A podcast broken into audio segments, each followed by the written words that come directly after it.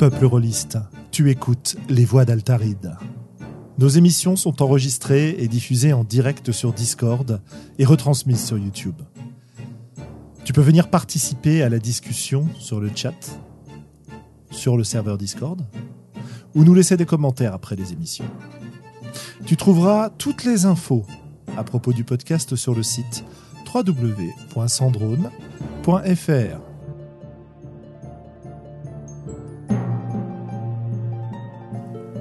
Bonne écoute.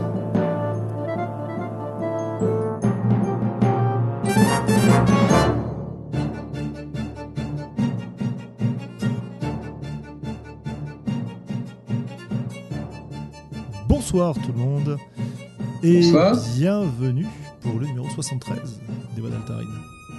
Et vous l'avez entendu avec nous, un invité exceptionnel, Antoine Saint-Épondil, Cosmo Orbus, notre expert du soir sur le sujet que nous allons traiter. Ouais, expert, c'est peut-être vite dit, mais bon, on va essayer. Chut, chut. D'accord. On, on fait comme si on avait des experts. En tout cas, c'est un plaisir de te recevoir à nouveau et c'est un plaisir de discuter avec toi. C'est un plaisir de participer à nouveau après euh, ma participation de l'année dernière. Très plaisante. Super. Et avec nous, évidemment fidèle au poste, le bon Globo, le sage, L'indétrônable, euh, voilà. Oui. Oh, pff, on va pas s'emballer non plus. hein. le sage Mais des premières heures du jeu de rôle. Ah, Voilà. Salut. Et on va peut-être être rejoint par euh, notre ami Benoît, qui pour l'instant doit être euh, encore dans ses derniers préparatifs. On verra s'il a le temps de nous rejoindre ou pas. Eh bien, écoutez, euh, salut à, à- à l'auditeur qui nous écoute. Euh, ce soir, pour l'instant, euh, nous n'avons pas grand monde dans le chat. Venez, n'hésitez pas. hein. Je sais que ram- ramenez vos amis. Euh, en tout cas, pas de problème. Nous, on roule, on aime discuter. Petite série de news avant de commencer. Que que annoncer? Eh bien, écoutez, la semaine dernière, c'était la convention Octogone. Comme tous les ans, avec les courants alternatifs sur un stand de plus en plus fourni, de plus en plus agréable et de plus en plus beau. Euh, nous avions même des étagères faites main cette fois-ci pour présenter les livres et les nouveautés. Bref, Octogone, c'était assez formidable. C'était évidemment, comme d'habitude, très bruyant, peu propice à du jeu de rôle, euh, on va dire un peu intimiste euh, ou avec des ambiances euh, euh, un peu installées, mais, mais, mais euh, on a réussi quand même à faire de très bonnes parties. Euh, les trois grandes nouveautés euh, du stand des courants alternatifs cette fois-ci, c'était euh, Café Noir de Doc Dandy, donc un jeu OSR autour du genre euh, du roman noir et du film noir. Nous avions Damné de Simon et Manon Lee, qui seront avec nous d'ailleurs, ou Simon en tout cas sera avec nous d'ailleurs lors de la prochaine émission pour parler de son jeu, une réinterprétation de une réinterprétation. J'avais oublié de passer euh, j'avais oublié de passer la diffusion en mode actif. Voilà bref c'est fait une réinterprétation disais-je de Vampire la mascarade euh, à travers euh, l'exploration de la vie d'immortels tourmentés par une bête féroce au cœur de leur âme. Bref, euh, ils nous en parleront. Et tour de garde, donc euh, ma version, euh, on va dire donjon de De Mauvais Rêves. Vous êtes fan Ouais, mettre fan donjon, vraiment donjon en fait. Mais euh, voilà, voilà. Donc ça, c'était les trois grandes nouveautés. Et puis évidemment, il y avait tous les jeux habituels. Il y avait aussi euh, beaucoup d'autres euh, acteurs du monde rôliste hein, qu'on a pu saluer. On était en face cette année euh, du stand de John Doe. Juste à côté, il y avait les Lapins Marteaux. De l'autre côté, il y avait euh, comment s'appelle euh, ce studio Antoine que t'aimes bien là? Euh, Agathe Studio, c'est ça ça doit être ça. les ombres d'Estérène, donc, euh, et, et autres jeux, parce que c'est pas, ils font beaucoup d'autres choses aussi.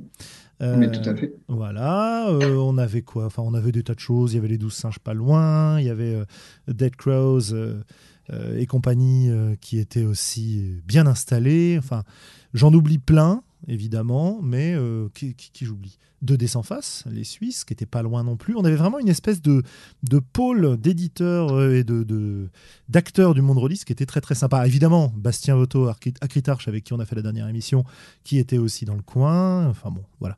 Tous ceux que j'oublie me pardonneront. euh, je ne les ai pas sous les yeux. Donc un grand Parce que rendez-vous. si j'ai si Oui. bien compris, Octogone, ça n'est pas une, a, a priori une euh, convention spécialisée rôliste. Alors, Il se euh, trouve qu'il y a du jeu de rôle, mais euh, c'est- plus large que ça.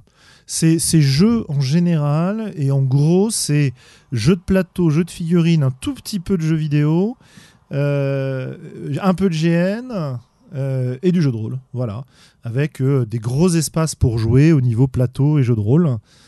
dans un lieu qui ne ferme pas la nuit, donc c'est une convention qui se fait en continu. Et puis Wow. voilà, voilà quoi. Et il y a du bruit parce que c'est un espèce d'énorme open space. c'est ça? Ça, voilà. Et puis parce que dans l'espace jeu de rôle, comme ils veulent euh, mettre un maximum de tables, et ils ont raison parce qu'elles sont blindées les tables, hein. elles sont blindées quasiment 100% du temps. euh, dans cet espace-là, les tables sont donc euh, relativement proches, dans un espace relativement restreint, et du coup, même s'ils font des efforts, c'est parfois un petit peu difficile. Bon, moi, j'ai pas eu de problème cette année, on s'est tout à fait entendu. Je pense qu'on a peut-être plus gêné euh, les tables autour de nous qui se retournaient de temps en temps, un peu effarés du, de ce qu'ils entendaient du contenu de la partie. Bah, c'est sûr que quand on crie à quelqu'un, euh, de toute façon, t'es pas mon père, avant de se casser euh, en claquant la porte, c'est un genre de jeu de rôle qui ne correspond pas vraiment à ce qui se passe dans les donjons qui sont explorés à côté. Quoi. Voilà, voilà. Euh, Bref, que du plaisir. Donc ça, c'était la dernière convention. Qu'est-ce qu'on a comme convention à, à annoncer? On a la convention euh, Scorfell, qui va avoir lieu la semaine, enfin à la fin de la semaine, là, ce week-end, euh, dans laquelle, je crois, Sandra euh, va se retrouver et nous représenter. Il me semble que Benoît y sera aussi avec Sophie pour les Chroniques d'Altaride, donc la version papier, qui sort encore, euh, à peu près un numéro par, un numéro par an, quoi, globalement, en ce moment, tout tranquillement. Et puis... Et elle- elle- Oui. ça se situe où alors, Scorfell Ah, c'est à Lannion, en Bretagne. D'accord. Voilà. Et, et évidemment, évidemment, après, ce sera les Utopiales, où on aura la, la chance de se retrouver aussi. Avec un thème qui est d'ailleurs très proche du thème de ce soir pour les Utopiales de cette année, puisque les Utopiales de cette année parlent du corps et que ce soir, on va parler du transhumanisme. Hihi. Mhm. Voilà, moi j'ai fait un peu mes news. Antoine, est-ce que tu as des, des choses à nous annoncer? Que tu voudrais transmettre à notre Euh, auditoire Des choses à annoncer, je sais pas, moi je suis toujours dans mon euh, à rouler mon euh, ma pierre tel Sisyphe euh, vers le haut de, de la montagne avec mon, mon blog, donc euh, publication euh, hebdomadaire. Et euh, bon, je dis ça en rigolant parce qu'en fait je suis très content de, de le tenir à jour. Et, et donc j'ai toujours des news là-dessus. Donc ouais, j'ai deux gros sujets, trois gros sujets d'ailleurs, mais il y en a un qui arrivera peut-être un peu plus tard euh, qui nous concerne ce soir autour de, de la publication sur, euh, sur Cosmo Orbus. Donc, Euh, le premier, c'est un gros débrief. alors, ça va pas te plaire, Julien, mais un gros débrief de, de campagne. euh, puisque j'ai eu la joie et le plaisir, j'en parlais d'ailleurs au dernier numéro d'Altarid où vous m'aviez invité et c'était un grand plaisir. Je parlais de la prise de notes de, de mon personnage, donc dans Déargue, la campagne officielle des Ombres d'Estérène que j'ai eu le plaisir de, de playtester. Et euh, donc, je vous prépare un énorme débrief écrit à, j'allais dire 4 mains, mais c'est plus que 4, puisqu'on est quasiment à 8 ou, euh, ou plus encore de mains, 8 à 10 mains, Mhm. euh, de dé- débrief de campagne et coécrit avec euh, le reste de la table. Euh, voilà, donc c'est du lourd de chez lourd. Ça va être un truc fleuve euh, du genre euh, illisible sur le web, beaucoup trop long. Et ce sera un vrai plaisir que de partager ça avec vous parce que c'était une campagne mythique, euh, un des meilleurs souvenirs de, de JDR de ma vie et euh, dont on va pouvoir euh, débriefer de long en large et en travers euh, prochainement, je pense, parution avant. euh, il ne faut jamais annoncer de date, mais bon, euh, parution là, euh, peut-être en, en novembre, début novembre, un truc comme ça, ce serait pas mal. Pourquoi? Euh, Oui. hmm? Non, je t'en prie. Déjà, j'allais dire pourquoi veux-tu que ça ne me plaise pas euh, Je sais pas parce que je n'aime pas jouer à STRN que euh, c'est pas intéressant de voir des débriefs de campagne, etc. hein. mais tout à fait. C'est une preuve d'ouverture d'esprit qui t'honore. oui, c'est ça. Bah, voilà, on va se faire des politesses, des petits ronds de jambes, mais- tout va bien. Il est très bien, ce jeune homme, Globo. Il est très très bien. Faudra le réinviter. On dit ça avant de s'insulter, on s'insultera tout à l'heure sur la suite de la discussion, mais pour l'instant, euh, on fait des courbettes. c'est ça. Et donc, oui, tu allais continuer. Je t'ai interrompu de façon totalement scandaleuse. Non, pas de problème. Euh, J'ai donc un deuxième truc qui va arriver à peu près en même temps. Je ne sais pas lequel aura la, priorité. Le débrief de, de Derg avant, ceci dit, euh, qui pour le coup n'a rien à voir avec du jeu de rôle. C'est un dossier euh, entièrement sur le transhumanisme. Pour l'instant, c'est une trilogie d'articles, mais ce sera peut-être quatre articles parce que le dernier me paraît découpable en deux, donc on verra, qui sera consacré entièrement à la cryogénie. Donc c'est un sous-thème du transhumanisme, on va dire, c'est les gens qui se font congeler alors en fait, c'est pas vraiment de la congélation, ils se font suspendre, comme on dit, euh, par le froid, de sorte à être euh, rappelés à la vie plus tard, euh, quand la médecine du futur pourra les guérir. Donc ça, c'est un dossier sur lequel je bosse depuis plus d'un an, et ce sera un grand plaisir que de le publier enfin, là, j'espère, bientôt. Peut-être pas un an, mais au moins depuis janvier, en tout cas. Ah, Benoît est arrivé. Salut Benoît. Salut Benoît. Bonsoir Benoît. Salut. Oh, tu es très bas, faudra que tu montes un peu ton micro. Ouais, donc le, la, suspension cryogénique, ouais, c'est très intéressant. Exactement. Parce à ne pas confondre avec la suspension d'incrédulité. Absolument. Bah si, en fait, en fait, on peut le. Un peu quand même. Un peu quand même, parce que disons que le, processus de, de congé. En fait, c'est le scientifique qui parle. Alors je ne connais pas ce domaine précisément. Il faut y croire quand même qu'on, ouais, il faut, il mm. faut, il faut, être crédule pour croire que dans 200 ans, euh, on va te rallumer et que tout se passera comme hier, quoi. Hein. Bah, le problème, c'est que ton, ton, ton, tes cellules sont souvent sont détruites en fait par le, par le processus. Et, euh, ça, ça pose quand même un sacré problème. Après, il y a des, j'imagine qu'il y a des solutions qui ont été imaginées ou des réponses qui ont été euh, qui, sont apportés. Mais le vrai processus qui pourrait fonctionner, ce serait plutôt la lyophilisation, en fait. Mais bon, bref. Je veux dire, on, en poudre et, euh, et après, quand on remet de l'eau, euh, Mais non, parce que la lyophilisation, c'est un processus qui permet de, euh, de retirer l'eau de tes cellules sans les détruire et donc de dessécher le truc. Enfin bon, bref, je, ça marcherait pas non plus. Hein, mais... Pardon, Antoine, tu disais un truc. Non, mais c'est, enfin, c'est, c'est marrant. Enfin, il y a des trucs qui s'en rapprochent aujourd'hui. Alors, ce que tu, euh, détrompe-moi parce que tu es plus expert que moi sur le sujet. Euh, ce qui détruit les cellules, c'est la congélation par la glace, en fait.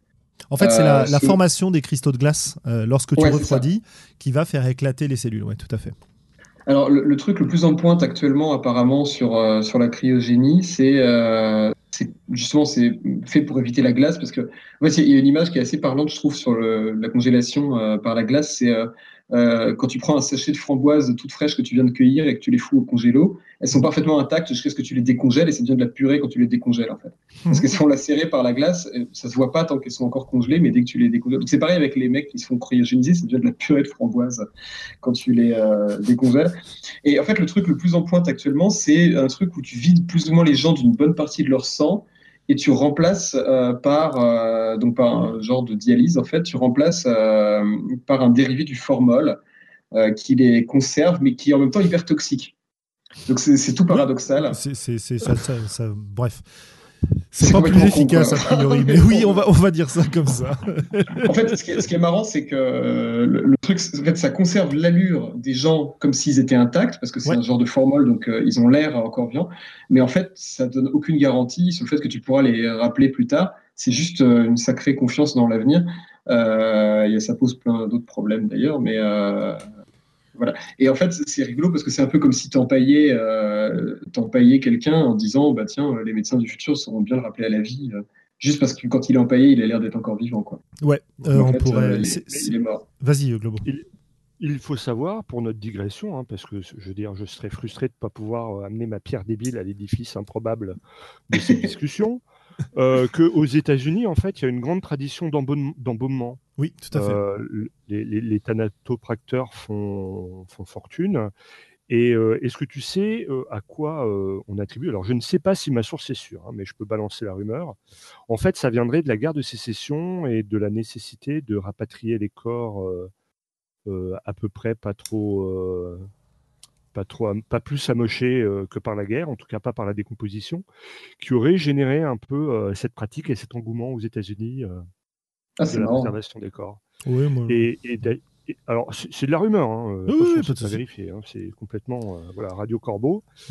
et, c'est vrai qu'aux États-Unis, quand tu vas à une veillée funèbre, on n'hésite pas à te présenter le corps parce qu'il a été bien, bien reconstitué, bien préservé etc. Alors qu'en France, c'est rare que déjà assister à la mise en bière, c'est pas gay. Mais euh, voilà, quand tu vas à un enterrement, tu, on, ne présente, présente pas l'invité principal à côté du buffet, si je puis dire. comme c'est comme c'est bien dit. Et oui, effectivement, tu disais, euh, le transhumanisme vient en partie de là. Bah ouais, ouais, c'est une des grandes problématiques. Et ça va nous permettre de passer sur notre discussion. Et toi, est-ce que tu as des, petites nouvelles à nous donner euh, de comment ça se passe, le jeu de rôle pour toi? Est-ce que tu as finalement le temps de jouer? Est-ce que tu as lancé ta table? Est-ce que tu fais toujours ouais, tes bah, Comme je donne des nouvelles une fois tous les 15 000 ans, oui, effectivement, depuis, j'ai pu avancer pas mal. je rejoue, ce qui est assez, assez chouette. en fait, dans mon village, comme je, je ramais un peu, j'ai monté euh, une soirée ludique mensuelle. Euh, du coup, euh, j'utilise le comité des fêtes pour ça. Et du coup, ils m'ont donné une salle et je fais des jeux de société et du jeu de rôle tous les mois dans le village. comme ça, ça peut permettre à des gens de découvrir ce genre de loisirs. Tu nous redonnes le nom du village au cas où il y a des gens le qui village, c'est Rézeux, dans les Yvelines. Voilà. Donc, si vous êtes dans le coin, n'hésitez pas à vous C'est entre Rambouillet et Pernon. Voilà. C'est à 60 bornes de Paris. Ça marche. Euh, voilà, et puis du coup, bah, j'ai recruté comme ça des gens pour faire du jeu de rôle spécifiquement, et du coup, j'ai monté une table pour euh, continuer à bêta-tester mon jeu, euh, Fils des siècles. Et donc, je fais ma petite partie chaque semaine maintenant, ce que j'avais arrêté depuis la naissance de mes enfants, quoi, globalement. Cool. Mhm. Voilà. Eh bien, on parle d'enfants, on parle de cryogénie, on parle de mort. Non, c'était pas une mauvaise blague. Euh, on parle en fait du. Euh, c'est un hasard de, la discussion. Euh, on parle du transhumanisme. Alors, qu'est-ce que c'est que ce transhumanisme? D'où ça vient? Est-ce que c'est juste un délire de certains auteurs de jeux de rôle ou est-ce que ça s'inscrit dans un mouvement plus vaste? Ben, On va demander à notre expert du soir, qui est en train d'écrire donc de superbes articles que vous retrouverez euh, sur son blog. Euh, c'est quoi le, transhumanisme, euh, d'après toi, Antoine? Donc, quand tu m'as dit que tu introduisais le sujet, en fait, tu, tu m'as pas dit que c'était pour me refiler la patate chaude. D'accord. Alors, alors non, mais non, alors, ce que je te propose, c'est que tu te lances avec ce qui te va, et puis de toute façon, on va compléter, on va amender, on va poser des questions, etc. N'hésite pas. Hein. Alors, le transhumanisme, euh, oui, non, mais t'inquiète pas, euh, le transhumanisme, euh, c'est un courant de pensée, c'est une idéologie, selon moi, selon laquelle il faudrait améliorer l'être humain par l'usage des sciences et de la technologie au sens le plus large qui soit. le, le concept d'amélioration de l'être humain reste à définir et le, la méthode précise de enfin pour, euh, pour l'améliorer, euh, est évidemment euh, extrêmement ouverte. C'est-à-dire que le transhumanisme au sens large, c'est pas, et ça j'insiste bien là-dessus, ça n'est pas un ensemble de technologies Ça n'est pas telle ou telle technologie peut pas être pointée en disant celle-ci elle est transhumaniste ou elle n'est pas transhumaniste. le, le, transhumanisme c'est une c'est un, c'est une école de pensée si on, le dit poliment. Mhm. C'est une idéologie si on est un peu plus vénère, et c'est du bullshit si on est euh, carrément. Euh, et on est d'accord. réaliste. Euh, si on est réaliste, enfin non, je sais pas si c'est du réalisme, mais bon. Donc voilà. Ceci étant, le transhumanisme, c'est un truc qui inspire la science toujours, parce qu'avant d'être structuré, et c'est ça qui est, vraiment passionnant, c'est vraiment, aujourd'hui, il, y a des, euh, associations euh, aux États-Unis, mais pas que. En France, moi, j'ai eu le, plaisir et l'honneur de débattre avec l'Association française transhumaniste euh, en public. la vidéo est accessible sur mon blog, donc à Strasbourg, au Forum européen de bioéthique. Donc, il y a une association française de, transhumaniste, qui promeut vraiment euh, une école française en disant que c'est du transhumanisme dit de gauche, c'est-à-dire égalitaire, etc. Euh, et donc ils se mettent pas mal en opposition à la Silicon Valley et à tous les, euh, espèces de gourous qui là-bas balancent des trucs à effet d'annonce du genre on va tuer la mort, etc. et ils sont assez intéressants parce qu'en fait, on peut vraiment parler avec eux. Ils sont pas dans le, ils sont, ils sont pas dans la provoque ou quoi c'est assez intéressant en fait de parler avec eux. Et donc, euh, donc voilà, j'ai eu ce plaisir. Euh, et, donc voilà, ça commence en fait à, apparaître dans le monde réel et dans l'actualité. Euh, il y a pas mal, je trouve que c'est un bon indicateur, il y a pas mal de, journaux, de magazines, de médias traditionnels, de grande écoute, etc., qui ont parlé, qui ont fait des numéros spéciaux et tout là-dessus. Alors qu'avant, c'était vraiment un truc de niche et puis de, de science-fictionophile. Mhm. Euh, donc, donc voilà. Et alors, la question qui se pose, c'est est-ce que la science-fiction a donné naissance au transhumanisme ou est-ce que le transhumanisme est une évolution naturelle, on va dire, de l'évolution des sciences? Là-dessus, j'en sais rien, peu importe. Mais, mais voilà. Et donc le sujet qui nous intéresse là, c'est comment, quelles sont les perspectives ludiques, on peut dire, si on veut le dire de manière pompeuse, du transhumanisme en jeu de rôle. C'est dire en fait comment, comment ça peut donner des trucs marrants et intéressants à jouer, etc. Tout à fait. Est-ce que ça vous convient comme, comme, définition? Alors, moi, j'aime beaucoup ta définition, puisque tu recentres sur le côté idéologique. Et je trouve que c'est très, très important parce que on en arrive aujourd'hui avec, euh, on va dire, le, transhumanisme réel, pas le transhumanisme fantasmé euh, que tu trouves dans des, dans des fictions, euh, face à quelque chose qui est extrêmement problématique. Le fait que tu en aies discuté un forum de bioéthique est très, très intéressant parce que finalement, quand on parle de transhumanisme, moi, ça me renvoie immédiatement à deux problématiques. La première, c'est, euh, enfin, deux problématiques au moins. La première, c'est la question de l'eugénisme, puisque le but de l'eugénisme était quand même euh, d'améliorer entre guillemets euh, la race humaine à travers une sélection des gens qui avaient le droit de se reproduire, une stérilisation même euh, de gens dont on considérait qu'ils n'avaient pas à se reproduire. Ce qu'il faut savoir, alors je ne sais pas si, euh, si tout le monde est bien au courant de, de ce qu'a pu être l'eugénisme dans les, aux États-Unis et dans les pays nordiques, mais euh, par exemple, la stérilisation forcée d'handicapés mentaux est quelque chose qui a duré très très tard dans certains pays nordiques. J'ai plus les références sous les yeux, faudrait que je les retrouve.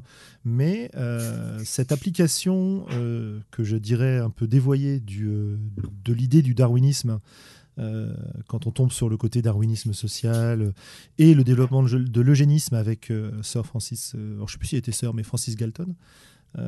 c'est des, des, choses qui sont très anciennes en fait, parce que ça date de plusieurs siècles maintenant, du 19e en particulier.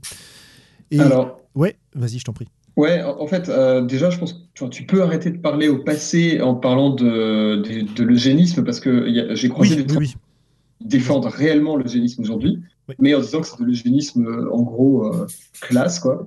Euh, c'est-à-dire de l'eugénisme maîtrisé et de voilà. Et, bon, ça c'est le premier truc. Et ensuite, c'est c'est assumé et c'est volontaire de la part de pas mal de gens qui défendent le transhumanisme que de dire on va prendre en main l'évolution de l'espèce et justement c'est du darwinisme socio-économique et je crois que la formule est de Bernard Stiegler euh, c'est-à-dire, on, on se base plus sur la lente évolution de mère nature euh, qui, euh, pour, enfin, tu vois, qui, qui va choisir petit à petit en fonction de tout un tas de critères et de la survie comme ça, mais on va décider nous-mêmes qui peut, qui ne peut pas évoluer et évoluer comment. C'est pas seulement en, faisant de la stérilisation ou en décidant de, d'autoriser ou pas telle ou telle personne à, se reproduire, c'est également en disant euh, on va euh, injecter tel cocktail de gènes, par exemple, à tous les enfants à naître pour, pour leur donner telle ou telle capacité. Voilà. Et c'est là qu'on passe... la parenthèse. Oui, non, mais c'est pas une parenthèse, c'est même une suite à ce que je disais, puisque finalement, aujourd'hui, ce qui va changer par rapport au 19e, c'est qu'on commence à apercevoir des moyens technologiques d'arriver à ces fins-là. Alors je dis bien, on commence à apercevoir parce que même si euh, on a eu beaucoup d'espoir, en la thérapie génique euh, aujourd'hui euh, sur les méthodes, alors je ne sais plus comment c'est CRISPR, je ne sais plus quoi, bref, de, transformation génétique immédiate de l'individu, en tout cas de ses cellules somatiques. voilà, la science commence à apporter un horizon où peut-être certains de ces aspects-là seraient possibles. Et on assiste dans le mouvement transhumaniste, comme tu le disais, à des gens qui présentent cette, cet eugénisme tranquille, euh, euh, cette amélioration globale euh, qui nous permet de faire une distinction entre le, le, transhumanisme de gauche, comme tu disais, et le transhumanisme de droite. Voilà, d'un côté, apporter à tout le monde ces modifications pour bon, élever l'humanité d'un coup, voilà, et de l'autre, euh, l'inverse, euh, c'est-à-dire, euh, bah, en gros, c'est un marché, les gens qui ont les moyens pourront se le payer. Si on veut avoir, voilà, si on veut avoir une idée de ce que ça peut donner, il y a pas mal d'œuvres de fiction qui ont imaginé ça. là, je peux en citer deux qui sont très caractéristiques de ce point de vue-là. On a Bienvenue à Gattaca, évidemment, oui, un film, oui, oui, oui. qui qui met complètement en avant ce côté eugénisme. Et on a aussi un autre qui va plus loin et qui pour moi s'inscrit encore plus dans le courant transhumaniste, c'est Carbone modifié de Richard Morgan dans lequel on a une, caste d'hyper riches qui non seulement sont hyper riches, mais sont devenus immortels, quoi, en gros. Euh, avec des gènes parfaits, avec euh, une conscience sauvegardée, etc., etc., etc. Quoi.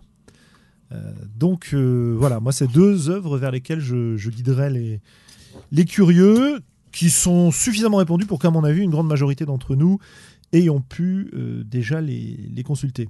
Globo Benoît, qu'est-ce que vous avez. Est-ce que vous avez des choses à ajouter, des questions sur le sujet? Euh, bah, des œuvres de science-fiction qui parlent de, transhumanisme, il y en a, il y en a énormément. Euh, après, effectivement, elles ne sont pas toutes directement euh, sur cette interrogation-là, mais ça peut être en, en, toile de fond. juste pour prendre un exemple ultra mainstream, Dark Vador dans Star Wars. Euh, est un personnage qui abandonne son humanité pour la remplacer par des, prothèses mécaniques. Et du coup, ça pose la question de son humanité. Alors, c'est vu à travers l'espèce d'histoire de force, mais le, concept est, présent même dans des œuvres de ce type-là. C'est juste pour dire, on peut le trouver un peu partout. En fait, c'était déjà là, même sans avoir ce nom de transhumanisme. Est-ce que la problématique de Vador, c'est de s'améliorer ou c'est simplement de survivre? Bah, les, deux, les fonctionnent. Le transhumanisme, c'est aussi pour la survie. Euh, c'est pour permettre à, des, personnes, par exemple, tu parlais de la thérapie génique, bah, on est déjà dans cette optique-là. C'est l'amélioration de l'homme, c'est aussi la suppression de ses défauts, euh, de, des handicaps, etc. En tout cas, le, transhumanisme, il, travaille dans, dans la suppression de tous les défauts, le, le, fait d'être mortel, le fait d'être euh, plus ou moins intelligent. Ah oui, c'est un point de vue. aussi dans, dans, dans euh, l'Incal, la, série euh, L'Incal euh, en BD, il y a le l'empereur là. je crois que c'est non, c'est pas l'empereur, c'est le, le, maître de la ville. Là, je sais plus comment il s'appelle. Enfin, bon, de toute façon, peu importe. Mais il y a un personnage qui change de corps au gré de son, son, désir. Et en fait, il est tellement riche et puissant qu'il peut se permettre de choisir l'enveloppe charnelle de son choix quand il en a marre, quoi. Bah, là-dessus, euh, en fait, ça, pose une question super intéressante. Euh, enfin, moi, ce sujet-là, c'est génial. Euh, autour de la, de la SF, c'est que, en fait, la question, c'est à quel moment s'arrête la médecine et à quel moment commence le, l'amélioration. Un mec comme euh, Dark Vador, bah oui, il se fait, euh, il se fait défoncer, il finit euh, brûlé au millième degré, etc. Et il va mourir. Donc on lui greffe une armure machin et qui finalement l'augmente. En fait, on ne sait pas, pas trop si l'armure l'augmente ou si c'est ses pouvoirs Jedi de Jedi noir. En fait, on n'en sait rien, mais il y a plein de trucs. Tu parlais de l'Incal. Moi, je suis un grand fan de la caste des métabarons. Euh, qui se passe dans le même univers et dans lequel, pareil, le métabaron est, est toujours mutilé. C'est un peu la marque de fabrique de la caste. Et en même temps, euh, cette, cette, mutilation lui permet de s'augmenter. Par exemple, il y en a un qui n'a pas de tête parce qu'il se fait exploser la tête à la naissance. Mais grâce à la super science du futur, euh, on lui greffe une tête en acier et ça devient un cyborg hyper puissant, etc. Bon, bah, c'est des trucs, euh, bien sûr, ça n'a aucun sens par rapport à la médecine euh, réelle, parce que si tu fais exploser la tête d'un nourrisson qui vient de naître, euh, il y a peu de chances que tu arrives à lui greffer une tête derrière. Mais en tout cas, c'est de la médecine qui fait évoluer quand même. Et, c'est pour ça que c'est très important dans les débats sur le sujet de dire et de rappeler, de marteler que le transhumanisme, c'est une idéologie et pas un ensemble de techniques. C'est-à-dire que euh, moi, je porte des lunettes. Euh, bah voilà, les lunettes, euh, c'est de la réparation de ma myopie. Donc, euh, en soi, est-ce que c'est de l'amélioration humaine? Bah oui. Est-ce que c'est de la médecine? Oui.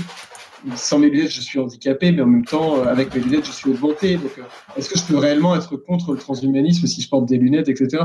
Bah, je trouve que c'est extrêmement, c'est, extrêmement piégeux en fait comme argument. Parce que euh, dans les débats avec les transhumanistes, ils ont très très vite fait de te dire, dans ce cas-là, tu es contre le vaccin, euh, tu es contre euh, le fauteuil roulant, tu es contre la médecine en fait. En fait, il y a la, à la base de tout ça, tu as, bon là ça va nous éloigner beaucoup du sujet, donc je, je, suis bref, mais ça en fait partie quand même. C'est tu as la notion très très importante justement en bioéthique et en médecine du normal et du pathologique. Qu'est-ce qui est, qu'est-ce qui tient de ce qu'on attend de la définition? Et vous voyez tous les problèmes que ça pose d'un humain aujourd'hui. Et euh, doit-on se limiter à la réparation des caractères qui représentent une perte par rapport à ce niveau normal, donc qui entre dans le pathologique, ou doit-on considérer, et je pense que l'idéologie transhumaniste, elle a sa base à ce niveau-là, pour moi en tout cas, doit-on considérer que ce normal finalement n'existe pas et est un état à améliorer? C'est ça. Voilà. Sachant qu'après, l'amélioration, qu'est-ce que c'est? Parce que ah bah, si c'est euh, que tu nais avec une maladie euh, neuro euh, tout le monde sera d'accord pour dire que si tu peux la soigner à la naissance, c'est quand même pas mal. Mais euh, à quel moment, quels critères sont les critères d'amélioration? Par exemple, euh, les critères sociaux. Si euh, aujourd'hui, dans le monde tel qu'il est, c'est plus dur de trouver un emploi en étant noir qu'en étant blanc, est-ce que être noir est une chose à corriger à la naissance tu vois? C'est une question provoque exprès, mais en même temps, c'est des questions qui se posent. Tu vois? Dans ce genre de débat, euh, à quel moment tu décides que c'est une, euh, une tare? Et bien sûr, je ne défends pas du tout cet avis, euh, je précise, parce que bon, voilà. Mais, mais voilà, tu vois, c'est des trucs, c'est des questions ultra lourdes. Et, et, en fait, à quel moment tu traites le symptôme, entre guillemets, c'est-à-dire cette personne est défavorisée dans la vie parce qu'elle est noire, ou elle traite la cause, c'est-à-dire il y a du racisme dans la société. Quoi? Absolument. à vous écouter, je me pose une question. Je me demande si cette notion de transhumanisme, elle aurait pu émerger dans une autre société que dans notre société occidentale et, tendant vers une forme d'athéisme. Je veux dire, tu vois, si tu te places dans une posture philosophique où la réincarnation existe et où de réincarnation en réincarnation, tu payes ton mauvais ou ton bon karma, est-ce que euh, est-ce que est-ce que tu es dans une logique de euh, de t'augmenter ici et maintenant alors qu'en fait euh, simplement si tu soignes ton ton karma ça ira mieux dans la vie d'après? Bah, la mort est-ce, que le transhumanisme il est pas lié à, à la vision occidentale des choses ou tu vois c'est vraiment une question que je me pose en vous écoutant. Je suis pas assez calé pour te répondre mais il y a un élément qui me, qui me parle là-dedans. Euh, il faut ajouter, à mon avis, à cette, à cette, à cette idéologie-là, un côté aussi extrêmement positiviste, euh, scientiste en fait. Alors, le transhumanisme fonctionne grâce à une, une science complètement fantasmée. L'exemple de la cryogénie qu'on traitait tout à l'heure euh, est absolument caractéristique de ça. C'est-à-dire que on imagine que la marche du progrès est inarrêtable, qu'elle arrivera toujours, toujours de plus en plus loin, et que par conséquent, euh, on arrivera un jour ou l'autre à ressusciter les morts, quoi.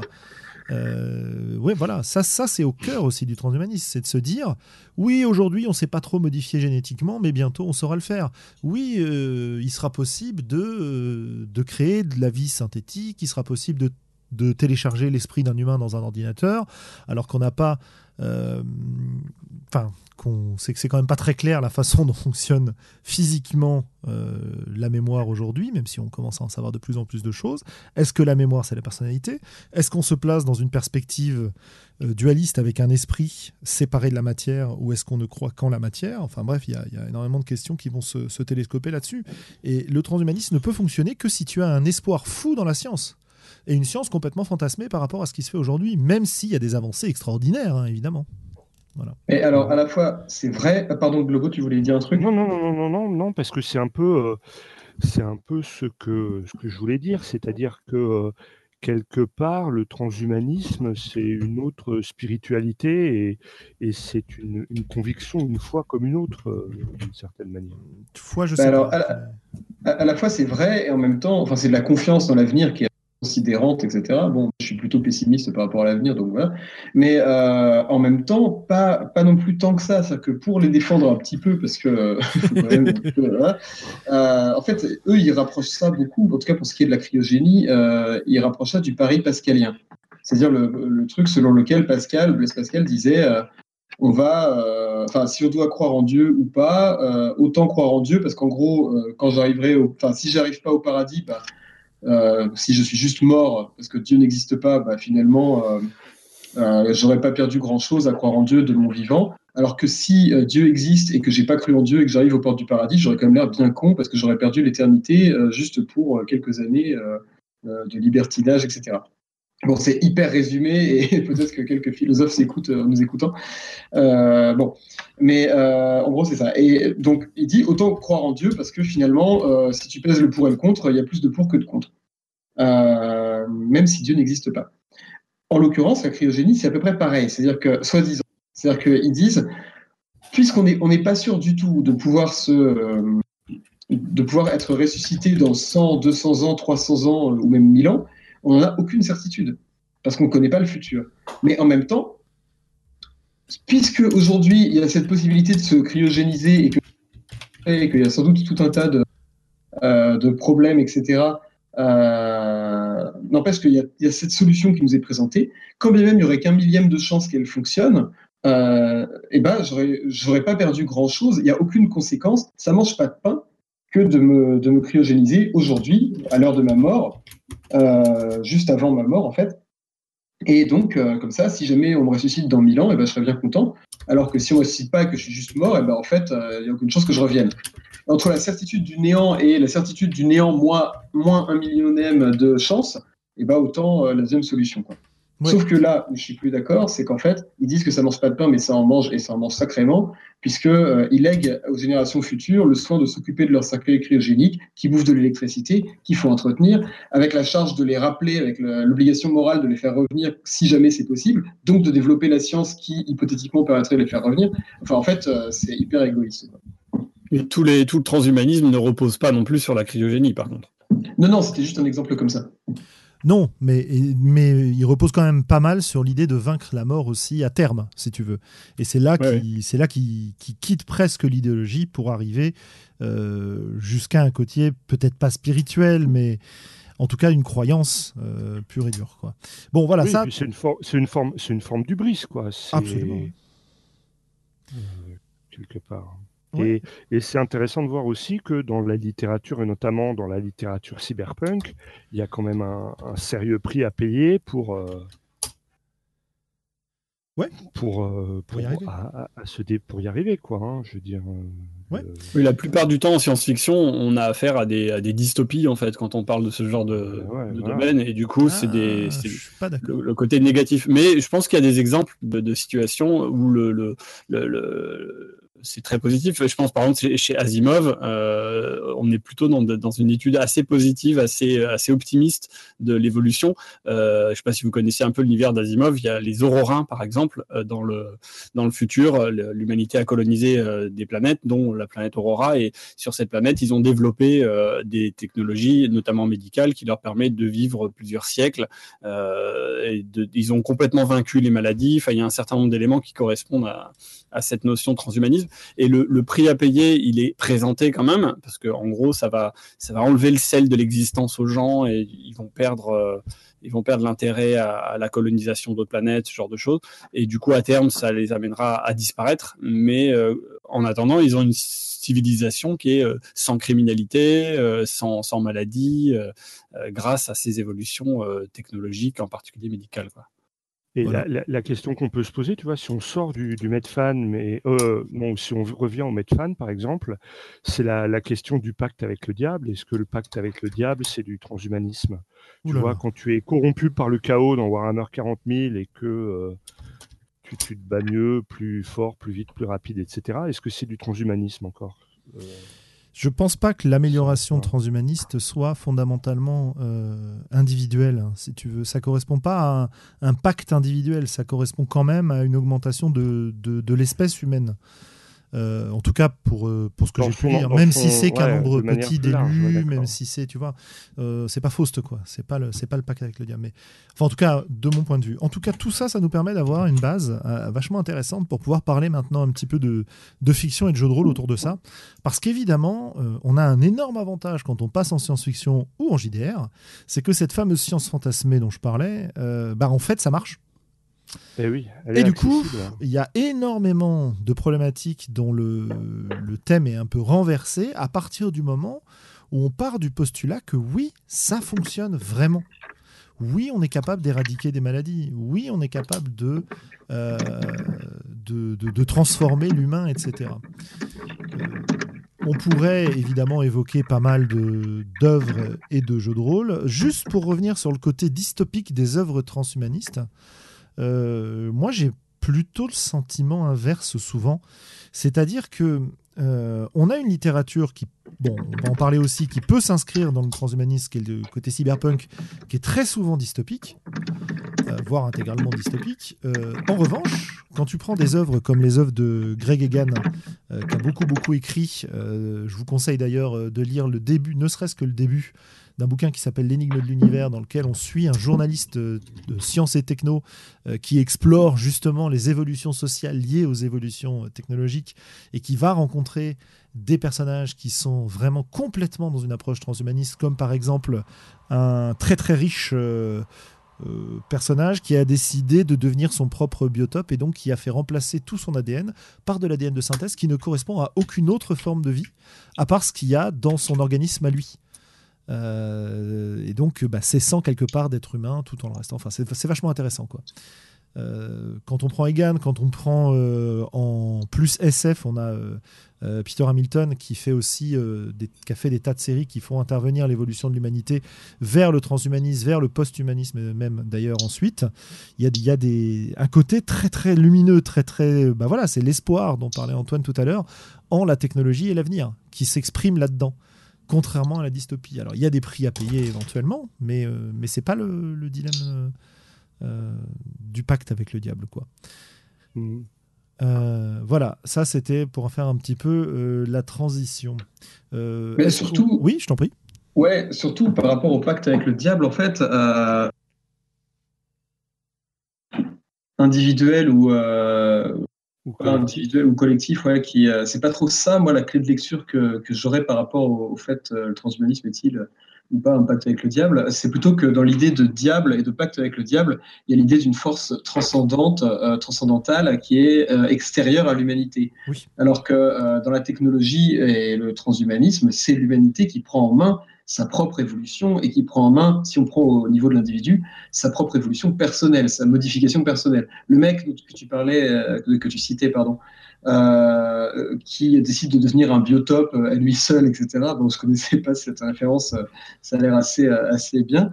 ça, c'est un type seul qui utilise les, les, techniques scientifiques, même si c'est des techniques de science-fiction, pour, pour devenir ce qu'il veut être, même si après, éventuellement, ça tourne mal, etc. Mais dans l'idée, c'est pas une force transcendantale, c'est pas Dieu ou le diable ou un extraterrestre ou je ne sais quoi qui vient lui filer un truc, euh, un pouvoir euh, extérieur. C'est vraiment l'humain seul avec lui-même et ce qu'il a créé. C'est beaucoup plus proche de Prométhée en fait. Oui, tu as raison. C'est plus, pertinent que ce que je disais. Beaucoup plus pertinent. Mais non. Si, si, si, si. Et ça me dérange non, pas. Mais c'est bien, bien, de, bien de replacer le contexte, tu vois. Ouais, c'est intéressant. Mais ça reste un avis perso. Hein. Non, mais moi, moi il m'a convaincu en tout cas.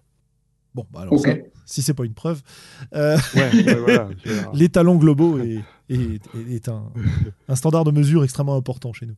Ouais, en, matière de, alors, de mauvaise foi et de, et de je reste campé sur mes positions, d'habitude je suis plutôt costaud. c'est ton honneur.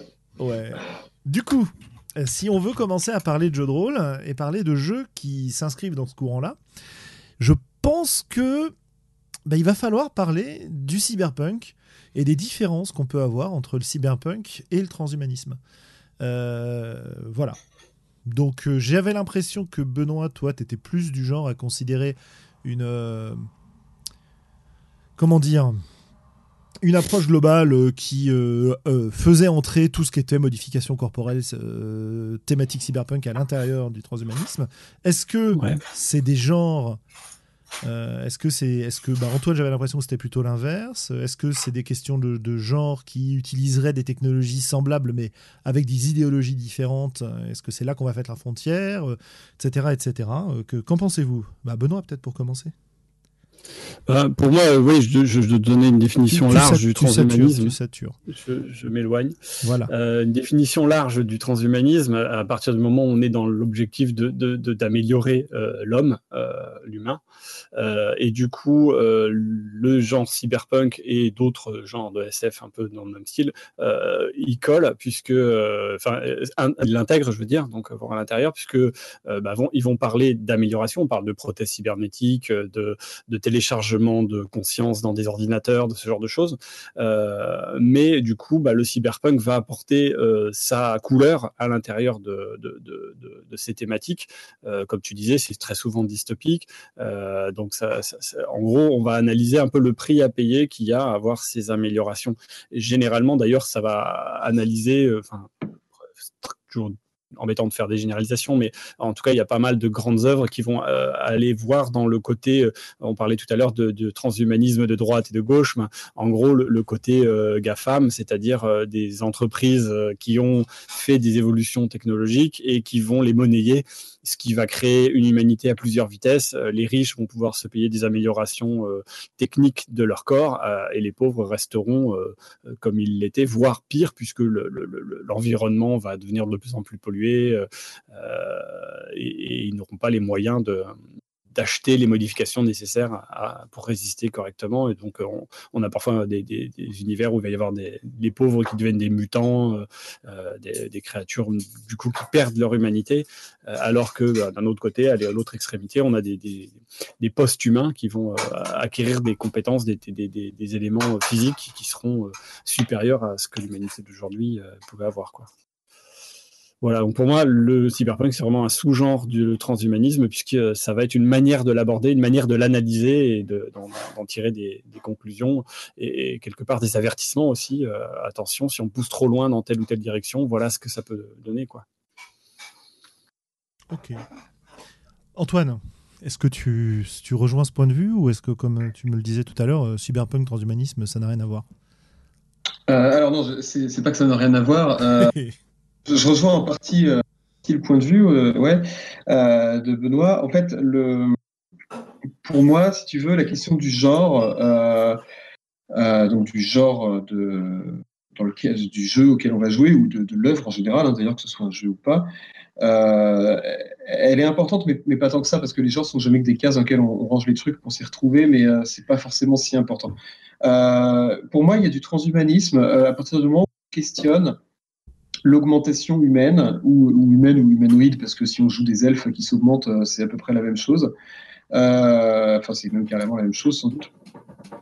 En tout cas, le, euh, à partir du moment où on questionne, si c'est dans Donjons et Dragons qu'on fait de l'heroic fantasy euh, vraiment type, mais qu'on questionne le fait d'utiliser de la magie ou des objets magiques, etc., dans les thématiques qui sont abordées, dans l'histoire qu'on va tisser, etc., euh, dans ce cas-là, on peut parler de, de, de, choses qui sont proches du transhumanisme, quand bien même on remplace la magie par la technologie, euh, plutôt on remplace la technologie par la magie, euh, ou euh, par quelconque moyen de modifier les gens euh, et, et, de modifier l'espèce éventuellement. Donc après, ça, par nature, le cyberpunk, c'est le sous-genre de SF qui questionne ces trucs-là, qui questionne ces thématiques-là et qui questionne le transhumanisme non pas en tant qu'esthétique, euh, genre cyborg euh, avec des diodes lumineuses sur lui et euh, un clavier branché sur le avant-bras et je sais pas quoi, un sabre laser, voilà, mais qui qui questionne le, la volonté de s'augmenter en fait et la notion d'humanité, etc., etc. Donc ça, c'est Ghost in the Shell, c'est Matrix, etc. donc euh, en fait, voilà, le cyberpunk, c'est le, le, genre par définition qui questionne ça. Euh, mais je suis à peu près persuadé que si tu joues à, Shadowrun euh, en mode euh, relativement classique, c'est-à-dire pour faire de l'aventure dans lequel tu vas gagner des sous, te bastonner et prendre des poses badass, l'esthétique cyberpunk est là parce que c'est un jeu à esthétique cyberpunk, mais tu n'aborderas pas forcément les thématiques. Donc pour moi, c'est vraiment une question de discours. Qu'est-ce que tu dis dans le dans l'histoire que tu racontes. Et ça, bon, bah, il y a des gens qui s'y prêtent plus ou moins. Euh, tu as dans certains jeux plus ou moins le matériel euh, à disposition pour, euh, pour aborder ces sujets-là. Mais potentiellement, tu peux toujours le faire quand même dans d'autres jeux. Quoi. je suis assez d'accord avec ça. Je mettrais une, une distinction. Moi, la, principale distinction que je vois dans un jeu qui s'inscrit dans un genre transhumaniste et dans un jeu qui s'inscrit dans un genre plutôt cyberpunk, il euh, y, a, la question de l'esthétique qui est effectivement très très forte, mais j'ai l'impression que le cyberpunk va nous parler euh, de l'évolution technologique qui va détruire l'humain. alors que le transhumanisme, enfin les, courants transhumanistes, se, se, placent plutôt dans un côté où la technologie va sauver l'humain. Quand tu prends des jeux cyberpunk, euh, voilà, tu as, vraiment ce côté euh, dystopique, ce côté euh, nous sommes dans la rue, nous sommes obligés de nous, modifier et de perdre notre humanité pour pouvoir continuer à être compétitifs. on, s'aliène au fur et à mesure que, la, que la technologie nous envahit et qu'on rend des services aux gens plus importants que nous qui, justement, eux, peuvent rester humains ou garder des modifications qui ne sont pas visibles et donc rester humains d'apparence. Euh, ça, c'est pour moi, c'est ce que dit souvent le cyberpunk. Alors que euh, si je prends des jeux qui sont du côté transhumanisme, euh, que ce soit de façon très positive ou de façon un peu horreur, parce que tu prends Eclipse Phase par exemple, c'est pas un jeu qui est spécialement joyeux au départ, mais l'impact transhumaniste a permis de sauver l'humanité quelque part. Donc, il y a vraiment des des choses. Euh, pour moi, il y, a une distinction à ce niveau-là. Alors peut-être qu'elle est complètement artificielle et qu'elle vient de ma découverte successive de ces genres-là. Hein. C'est tout à fait possible. Euh, mais c'est assez. Euh, quand on parle donc de genre et de propos, ça dit pas la même chose, quoi. Donc c'est assez. Bah, pour moi, le, le transhumanisme n'est pas un genre littéraire. Je dis littéraire, c'est autant cinématographique que rôliste ou quoi. Hein. c'est littéraire au sens large. Euh, le transhumanisme, c'est un courant de pensée réel euh, oui, aussi. qui peut te faire l'écho dans, euh, dans les œuvres. Donc, tu peux avoir des personnages qui sont transhumanistes dans des œuvres cyberpunk. Et après, ton œuvre peut dire, tu vois, le propos, ça peut être que bah, c'est bien de s'augmenter parce que c'est le seul moyen de tirer l'humanité vers le haut. Ou ça peut être que tu es dans la rue et pour survivre, le seul moyen, c'est de pervertir son humanité, etc. Ça, après, c'est plus le discours que tu tiens. Et par définition, le cyberpunk, c'est du discours hyper dystopique, extrêmement noir, etc. Euh, voilà, mais euh, pour moi, le transhumanisme, c'est pas un genre littéraire. Je sais pas si c'est je sais pas si je dis que c'est un genre littéraire, mais tu as, des courants de SF qui sont pas du cyberpunk parce que qui ne sont pas dans ce côté euh, dystopique noir, etc. et qui mhm. exploitent à mort et questionnent vraiment ce que c'est que l'humanité, etc. Tu prends Egan, tu prends par exemple un voilà roman fondateur de Gray Egan qui est considéré comme un roman qui est vraiment dans le dans la mouvance transhumaniste, à défaut du genre. C'est un bouquin de SF qui s'appelle La Cité des Permutants, dans lequel, euh, globalement, les humains vont puisque leur environnement ne convient plus ou est moins intéressant, etc., se télécharger dans un environnement artificiel. Et en fait, dans, ils trouvent le moyen, dans cet environnement artificiel, de recréer une deuxième couche d'environnement artificiel en créant des ordinateurs virtuels à l'intérieur du monde virtuel. Et bon, tu as une espèce d'effet de vertige comme ça, et, euh, et ça, ça, ça fait intervenir un côté assez important pour moi de l'approche transhumanisme, transhumaniste que j'ai pu constater dans les jeux et dans les, et dans les, euh, enfin dans, dans les, dans les bouquins, films, etc., qui est la séparation de l'esprit du corps et le fantasme du téléchargement total. Mais voilà, euh, pour finir un peu ce que je disais. Et pas partir sur une discussion de, de 40 minutes dans mon coin. Donc, euh, donc c'est, pour ça que moi je fais une petite distinction, mais comme je disais, elle n'est pas nécessairement, euh, elle est pas nécessairement euh, pertinente. peut-être que il est plus intéressant de parler de jeux dans lesquels on peut mettre en valeur et explorer cette question du transhumanisme, en fait. Parce que du coup, on n'est plus dans un genre, on est vraiment dans une question, dans un propos.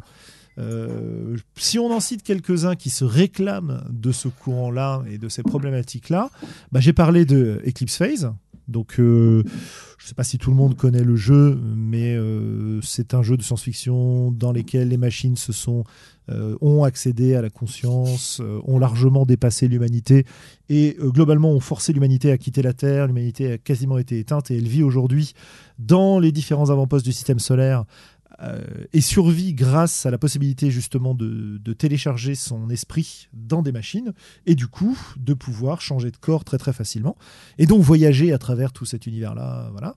Et c'est un jeu qui est très intéressant à plein de niveaux notamment pour le côté anticipation sociale et politique qu'il représente qui est euh, extrêmement poussé. Après il, bon c'est pas un jeu parfait non plus il y a des règles de on va dire des règles de merde. Euh. Bah, il paraît qu'il y aurait une nouvelle édition où ça s'arrange un peu. Euh. Moyennement. Euh, il y a eu des essais de règles alternatives avec Fate. Après, moi, je dis des règles de merde parce que c'est des règles que j'aime vraiment pas, quoi. Mais il y a plein de gens qui jouent avec et qui s'en sortent. Pour moi, elles sont pas intéressantes, elles servent pas vraiment le propos. C'est un moteur physique qu'on a greffé dessus, quoi. Voilà, hein, clairement. Qu'est-ce qu'on peut citer d'autre? On peut citer, bah, avant Eclipse Phase, on a eu une série de, une gamme en fait pour un jeu qui s'appelle GURPS. Donc là aussi niveau règles, faut aimer ça, on va dire, qui s'appelle. Il y a des fans. Ouais, ouais, il y a des fans qui s'appelle euh, Transhuman Space. Et euh, Transhuman Space, il est, euh, c'est vraiment l'exploration d'une forme de SF un peu plus moderne que le cyberpunk qui était un peu resté dans les années 80. Quoi. Ça, Transhuman Space, ça date, date de 2002, je crois. Euh, et euh, ça va explorer comme ça des tas et des tas d'aspects de l'univers. Ça va parler des différentes révolutions technologiques qui ont amené l'humanité à évoluer, à euh, adopter plein de formes différentes, donc à s'améliorer dans plein de directions différentes.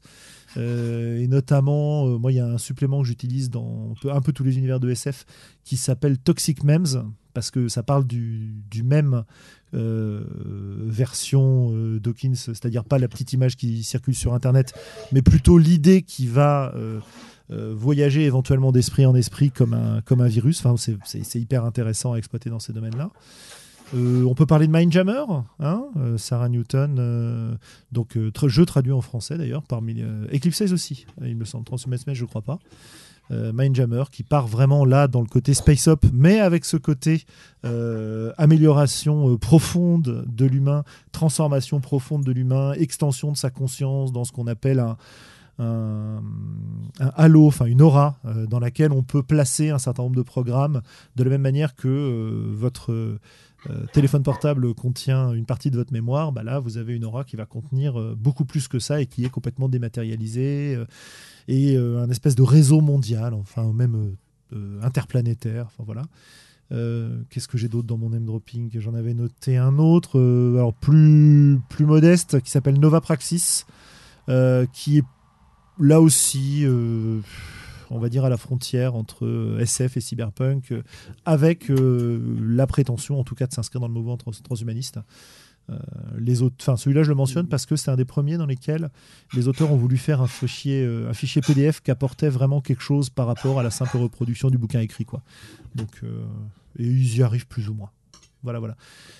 Est-ce que vous avez des... des jeux ouais, vas-y, je t'en prie. Le transhumanisme est présent, mais où je suis pas sûr qu'il apporte vraiment quoi que ce soit à, l'histoire. Tu vois, notamment alors un jeu méconnu en en France et qui ne gagne pas forcément à être connu. Enfin bon, ça dépend de, de ce qu'on aime. C'est Rift. Et dans Rift, tu peux jouer des cyborgs, tu peux jouer des juicers, donc des mecs en fait qui sont qui se qui augmentent leur capacité par le biais des drogues. Mais le propos, il est juste d'être une excuse pour être balèze en fait, tu vois. Mmh Mm. Et, euh, et, il n'explore pas vraiment euh, la dimension euh, humaine, entre guillemets, de, de qu'est-ce que c'est que faire du transhumanisme. Voilà. Dans tous les jeux que j'ai cités, il y a quand même une question fondamentale qui est qu'est-ce que c'est d'être humain? Et qu'est-ce que c'est de ne plus être humain? Qu'est-ce que c'est que de dépasser l'humain? Etc. etc. Est-ce que vous avez des, des, petits jeux à ajouter, éventuellement?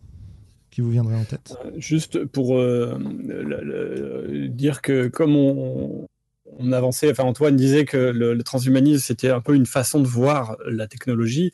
Bah, du coup, euh, même si le jeu à la base n'est pas prévu pour porter ces questionnements, n'importe quel jeu, finalement, même on a vu pas forcément de SF, pourrait intégrer ces questionnements. On peut jouer à un contemporain et, avoir ces questions-là avec la technologie actuelle, avec peut-être une percée qui serait découverte.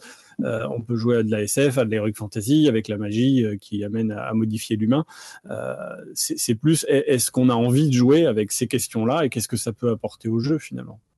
Ouais, la question c'était plus, est-ce que vous avez des jeux qui se réclament un peu de ce courant-là ou ou, s'en rapproche parce que effectivement, euh, c'est l'étape d'après, c'est de se dire qu'est-ce qu'on peut faire autour de ces thématiques-là en jeu de rôle?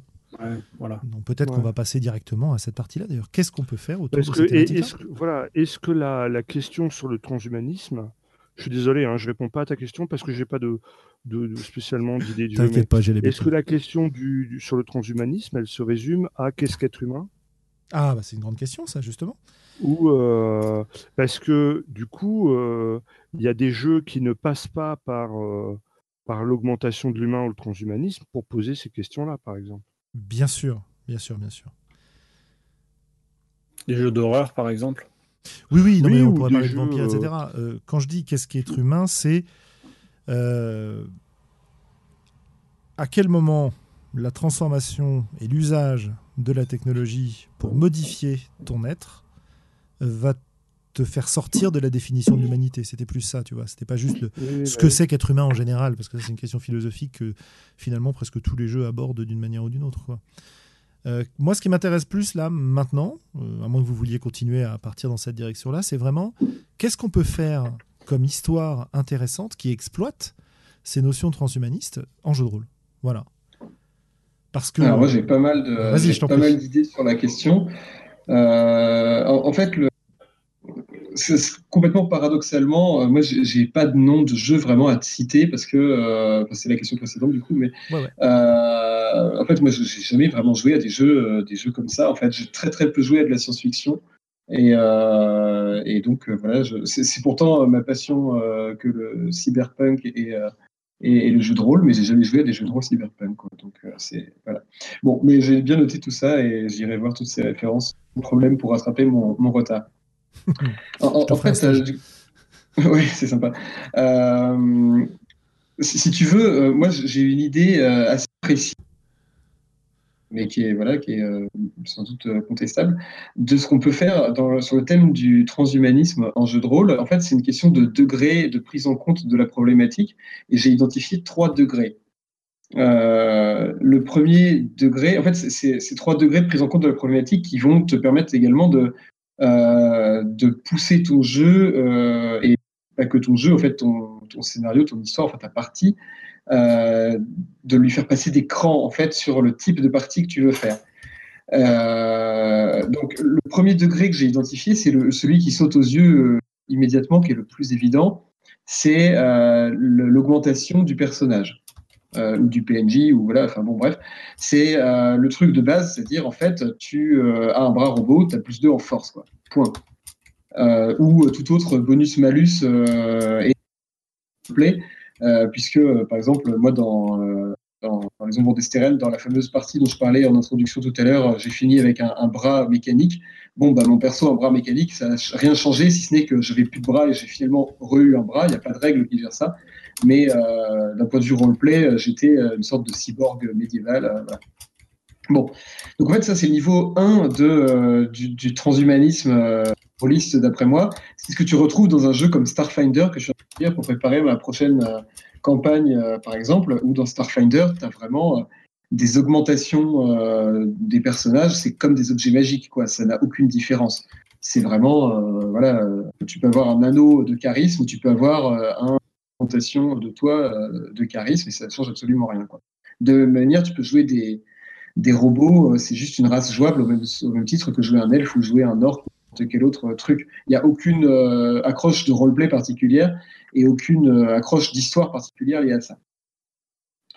Ouais. Le, euh, le deuxième cran, en fait, c'est euh, à partir du moment où tu commences à considérer la technologie euh, pour ce qu'elle est, c'est-à-dire euh, c'est-à-dire un design, euh, puisqu'en fait la, la technologie, euh, elle, est, elle est absolument pas neutre. La technologie, elle est faite pour euh, pour un usage bien précis, et donc tu répercutes cet usage dans le jeu et dans la manière dont les, les joueurs vont pouvoir jouer. C'est-à-dire en fait, tu confonds euh, à dessein le design technologique dont sont équipés les personnages et le game design de ton jeu. En fait, quand tu joues à un jeu de rôle, euh, le, game design de ce jeu va t'orienter vers ce type de comportement plus que d'autres. C'est le principe du design. Euh, si tu joues à un jeu d'horreur comme Sombre ou l'Appel de Cthulhu, tu as toutes les chances de te faire buter si tu joues au héros, alors que si tu joues à Septième Mer ou à, à Donjons et Dragons, on attend de toi que tu te comportes comme un héros. Et ça, le système de règles appuie justement ce propos-là. Plus Donc, ou en fait, ce oui. second. il est censé, en tout cas, oui, c'est ça, il est censé le faire. Euh, ce deuxième cran, en fait, la technologie comme un design, c'est euh, pour mettre en scène des histoires un peu à la Black Mirror, où euh, la techno se retourne contre toi ou en tout cas, elle, te dévoile ses limites intrinsèques. parce que tu, tu, tu, te retrouves en fait déterminé à faire certains types d'actions et, euh, et tu peux pas faire exactement ce que tu veux à cause de la technologie qui est supposée t'augmenter, mais qui en fait te, te design, t'oriente au lieu de t'augmenter juste vers le haut. C'est un peu le même principe qu'essayer de respecter le code de la route dans GTA, si tu veux. Dans GTA, tu peux pas respecter le code de la route, tu écrases forcément des passants plus ou moins par inadvertance, tu défonces le mobilier urbain sans faire exprès parce que c'est un jeu de course-poursuite, c'est pas un jeu de, simulation de, de, code de la route. Donc là, ça peut être intéressant à ce cran numéro 2 que de, de mettre en scène un, perso euh, qui a une espèce de, par exemple, un genre de ninja, cyborg, tueur euh, né, etc., comme il y en a dans tellement d'œuvres de, SF, et euh, qui, en fait peut pas avoir une vie normale parce que c'est une machine à tuer et qui peut juste pas avoir une vie simple sans blesser des gens, etc. C'est un peu Edouard de main d'argent, si tu veux, quoi. Ouais. voilà. Donc ça peut être rigolo et, surtout intéressant d'aborder les ninjas cyborgs de SF sous l'angle Edouard de main d'argent. Et enfin, le troisième, et après je finis mon monologue, je suis désolé, c'est un peu long. Euh, mon troisième cran que j'ai identifié, c'est en fait quand tu vas encore au-delà de, euh, ce deuxième, euh, de cette deuxième marche, et c'est quand tu dévoiles que le, jeu de rôle est une réalité alternative, qu'il est réellement une réalité qui est définie par des lois de design qui sont les règles du jeu et les règles tacites du contrat social autour de la table que j'ai défini donc dans le point numéro 2 juste précédemment et que prenant en compte ces éléments-là, tu décides de les détourner et de hacker le jeu en temps réel, en temps réel ou pas d'ailleurs. Et là, tu te retrouves dans un scénario à la Matrix où les joueurs peuvent modifier le jeu en même temps qu'ils y jouent. Et ça pose un problème fondamental, c'est comment tu fais pour écrire des règles du jeu qui ou de les euh, carrément ne pas en tenir compte, etc. Donc c'est purement théorique, je ne sais pas la réponse, mais en tout cas ça permet de, euh, de transcender en fait le jeu de rôle en disant euh, on, comprend qu'on n'est pas dans un, dans un simple, euh, enfin entre guillemets, une réalité rôliste, mais on, comprend également qu'on peut modifier ce monde qui de toute façon n'est fait que d'une discussion entre des personnes autour d'une table. Et donc, à partir de là, on peut faire absolument ce qu'on veut. Et là, c'est comme Neo dans Matrix, je ressuscite les morts, j'arrête les balles, je défonce la gueule, qui sont supposés être beaucoup plus forts que moi, etc. Oui, changer les, changer les règles du, du, monde dans lequel tu évolues, en fait. C'est ça, c'est détourner, euh, détourner le. En fait. Puisque pour les personnages, c'est la réalité, pour les joueurs, c'est le jeu. Et, donc, en fait, euh, juste une conclusion sur ce développement un peu trop long, euh, c'est trois crans qui répondent un peu, si tu veux, aux, aux trois crans du, du comics. Je ne sais pas si vous connaissez cette cette histoire, c'est les, trois degrés en fait dans lesquels les histoires de comics peuvent se, dérouler. Euh, c'est le premier, c'est le degré street, c'est Batman pète la gueule à des loupards dans la rue euh, et rétablit euh, l'ordre. Le deuxième, c'est le, degré monde, quoi, c'est world, mhm. dans lequel Batman contre une une puissance mondiale, enfin une, menace mondiale plutôt. Et le troisième, c'est le niveau cosmique dans lequel Batman vainc une menace pour l'existence de l'univers entier, quoi. Alors, c'est pas forcément Batman à chaque fois, mais genre les gardiens de la galaxie où les oui, ils sont street et à la fin, ils sont cosmiques, quoi. Donc, en fait, tu passes d'un jeu de rôle au début uniquement badass avec l'augmentation de soi à un jeu de rôle politique à la Black Mirror où tu comprends qu'en fait, euh, il y a un discours sur la technologie parce que tu t'es un peu orienté. Et enfin, tu passes à un niveau transcendantal où tu comprends que, en fait, euh, le monde n'est que ce que tu en fais, quoi. J'ai du mal à voir le, passage de ta deuxième à ta troisième à ton troisième niveau en fait. Euh, je veux dire, je, comprends le, passage quand tu considères le jeu de rôle et que tu te poses cette question-là. Euh, est-ce que c'est le, rapport euh, au côté virtuel que tu trouves dans ce genre d'histoire qui se manifeste par là? Ou est-ce que Ouais, il y a un peu de ça si tu veux. En fait, le pour euh, dans le cran 1, on te donne des règles du jeu, on te dit tu as un bras métallique, tu as plus 3 en force, bon, très bien. Au niveau 2, tu dis, mais du coup, ce plus 3 en force fait que, euh, ok, tu es plus fort, mais en même temps, euh, quand tu, quand tu essayes de serrer tes enfants dans, dans tes bras, en fait, tu leur pètes une épaule et tu peux pas t'en empêcher parce que ton bras est ainsi fait. Mhm. Et, et, quand tu passes au niveau 3, si tu dis, oui, mais en fait, je comprends que cette cette règle euh, qui m'oriente n'est qu'une euh, et donc je, décide de ne pas en tenir compte ou de la modifier. Et en fait, en tant que joueur, j'écris moi-même. Le, truc qui s'en rapproche le plus pour moi, c'est Inception, euh, le film de Christopher Nolan, dans lequel il y a, des personnages du truc qui peuvent créer des mondes, puisqu'ils créent des rêves dans lesquels ils mettent leurs victimes. Et, et c'est comme si dans un jeu de rôle, ça c'est un, fantasme depuis longtemps, c'est de faire un jeu basé sur Inception, dans lequel tu dis, toi, MJ, tu dis, bon, bah très bien, vous créez un rêve, et donc, toi, cher joueur, tu peux inventer une réalité virtuelle dans laquelle tu plonges tes, tes PJ, et du coup, c'est toi qui deviens en fait, en tant que euh, jeu, je te délègue cette, euh, ce pouvoir de description du monde pour, euh, pour ce monde virtuel. Quoi. Alors, ça, existe. Hein. Il y a plusieurs jeux qui oui, proposent ce genre de choses. Mais celui qui s'en rapproche peut-être le plus et dans lequel tu vas retrouver des, des, thématiques, dans lequel tu peux retrouver tes trois thématiques en fait, c'est par exemple Mage. Voilà. Oui. Je sais pas si tu as déjà joué à Mage l'Ascension, mais Mage, c'est ouais. vraiment ça en fait. C'est vraiment la transformation de l'individu, la transformation du monde autour de l'individu. Ça s'attache moins aux conséquences sociales de, du pouvoir du mage. Euh, ça, ça va très très vite vers le côté nature de la réalité et euh, manipulation de la réalité. Quoi. Voilà. Donc ça, c'est euh, assez intéressant euh, de ce point de vue-là. Non, ce que je veux dire, c'est que euh, autant je, moi, les deux premiers niveaux, il n'y a pas de souci. Je vois bien l'articulation, je vois bien le truc. Je vois où tu veux en venir avec le troisième niveau. Je trouve ça super intéressant. Ce que j'avais du mal à voir, c'était le, le lien avec les problématiques transhumanistes, mais à la réflexion et avec tes explications, euh, ça s'approche peut-être d'un côté dont on n'a pas vraiment parlé, mais qui est la singularité et le, passage du trans au post-humanisme, en fait. Euh, ouais, ouais, ouais, C'est comme ça que je le, comprends, en tout cas. Euh, ouais, alors en fait, le... ça pose des milliers de problèmes déjà d'un point de vue discussion mais, mais en plus, euh, sur euh, tout ce qui est fictionnel, euh, ça pose l'éternel problème de la SF, c'est-à-dire faire de la SF, c'est de la prospective même, c'est très facile tant que tu fais de l'évolution de nature. Tu peux très bien, très facilement imaginer un monde où les trains ne roulent pas à 300 km/h, mais à 600 km/h. Bah, c'est juste que tu fais Paris-Marseille en deux fois moins de temps. quoi. C'est très facile d'imaginer ce que ça modifie, etc.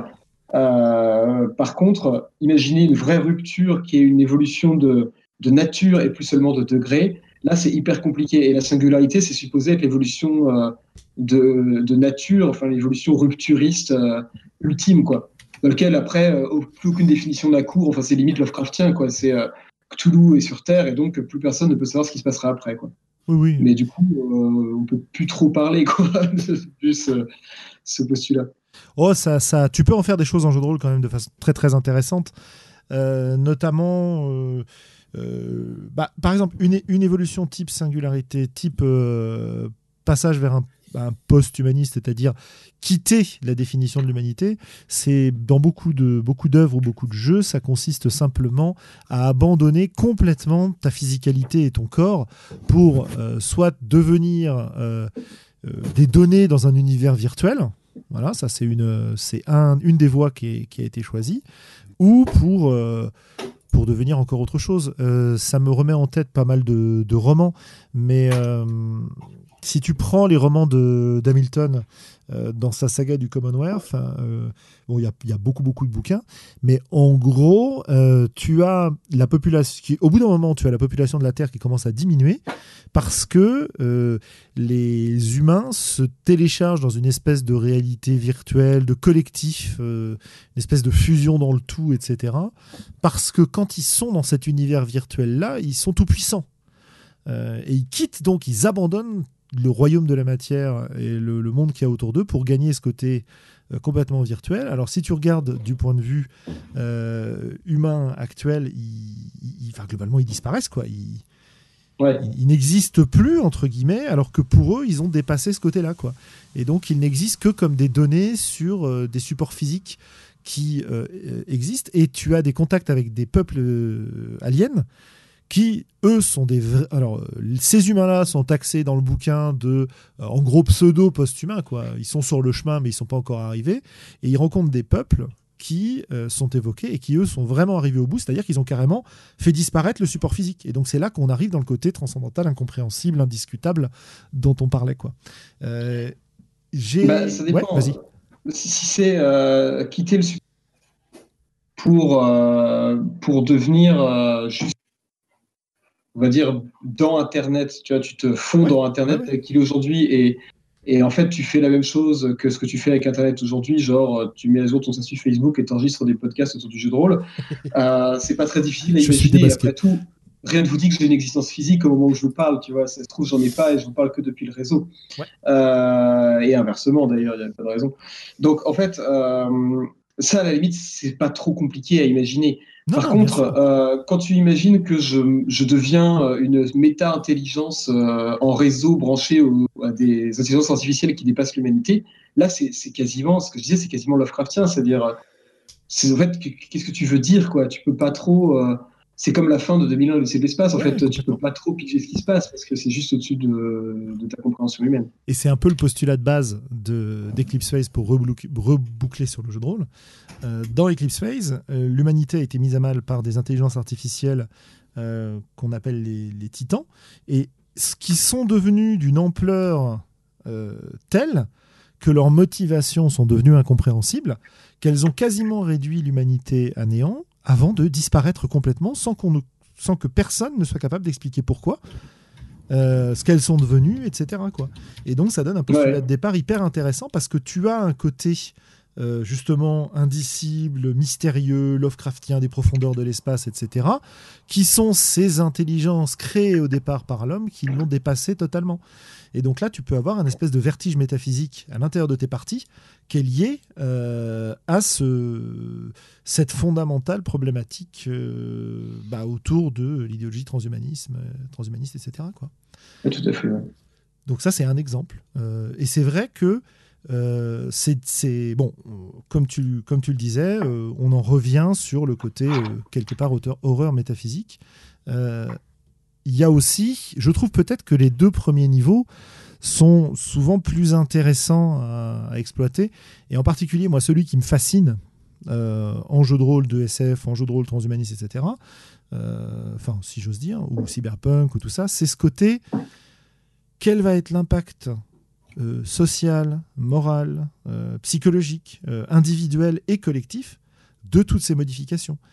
C'est la raison pour laquelle, d'ailleurs, je pense que j'aime beaucoup les bouquins de Greg Egan. C'est parce que c'est vraiment ce qu'il explore, quoi, ce, côté-là. C'est pas le seul, hein, mais euh, c'est celui qui me vient en tête ce soir. Euh, qu'est-ce que ça, enfin, quelles vont être les conséquences de euh, de tel ou tel élément de technologie? Et encore une fois, Eclipse Phase est très très bien fait pour explorer cette partie-là.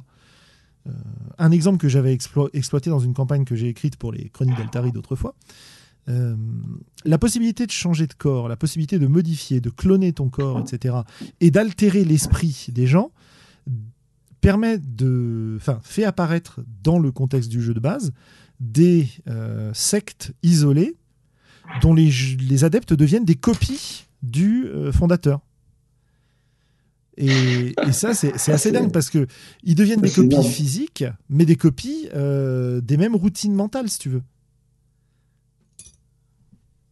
Ça c'est super parce qu'en plus c'est super intéressant pour euh, parce que au-delà euh, de tout, euh, toutes les considérations philosophiques et théoriques et tout, ça ça donne des vrais accroches pour faire des, des scénars et des, des histoires vraiment avec des, des, ressorts intéressants et qui changent de ce qu'on peut voir d'habitude quoi. Donc c'est c'est pour ça que je taclais un peu Shadowrun tout à l'heure, c'est que si c'est pour prendre deux gros flingues et, et descendre un building en tirant, bon bah c'est t'as pas besoin de transhumanisme pour faire ça quoi. Oh, c'est hyper intéressant, mais euh, effectivement, on peut aller un peu plus loin. C'est sympa aussi, oui, oui mais c'est.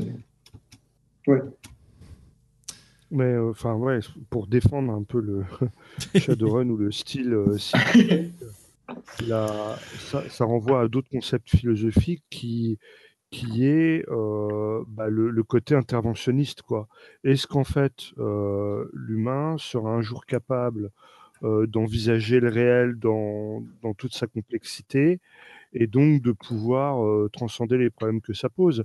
Et la réponse des mondes cyberpunk, c'est de dire que ben, la technologie est un heure, c'est-à-dire que ça te permet des choses que tu ne pouvais pas, que tu ne pourrais pas faire sans, mais en même temps, ça te pose des problèmes que tu n'avais pas euh, sans cette technologie-là non plus, tu vois.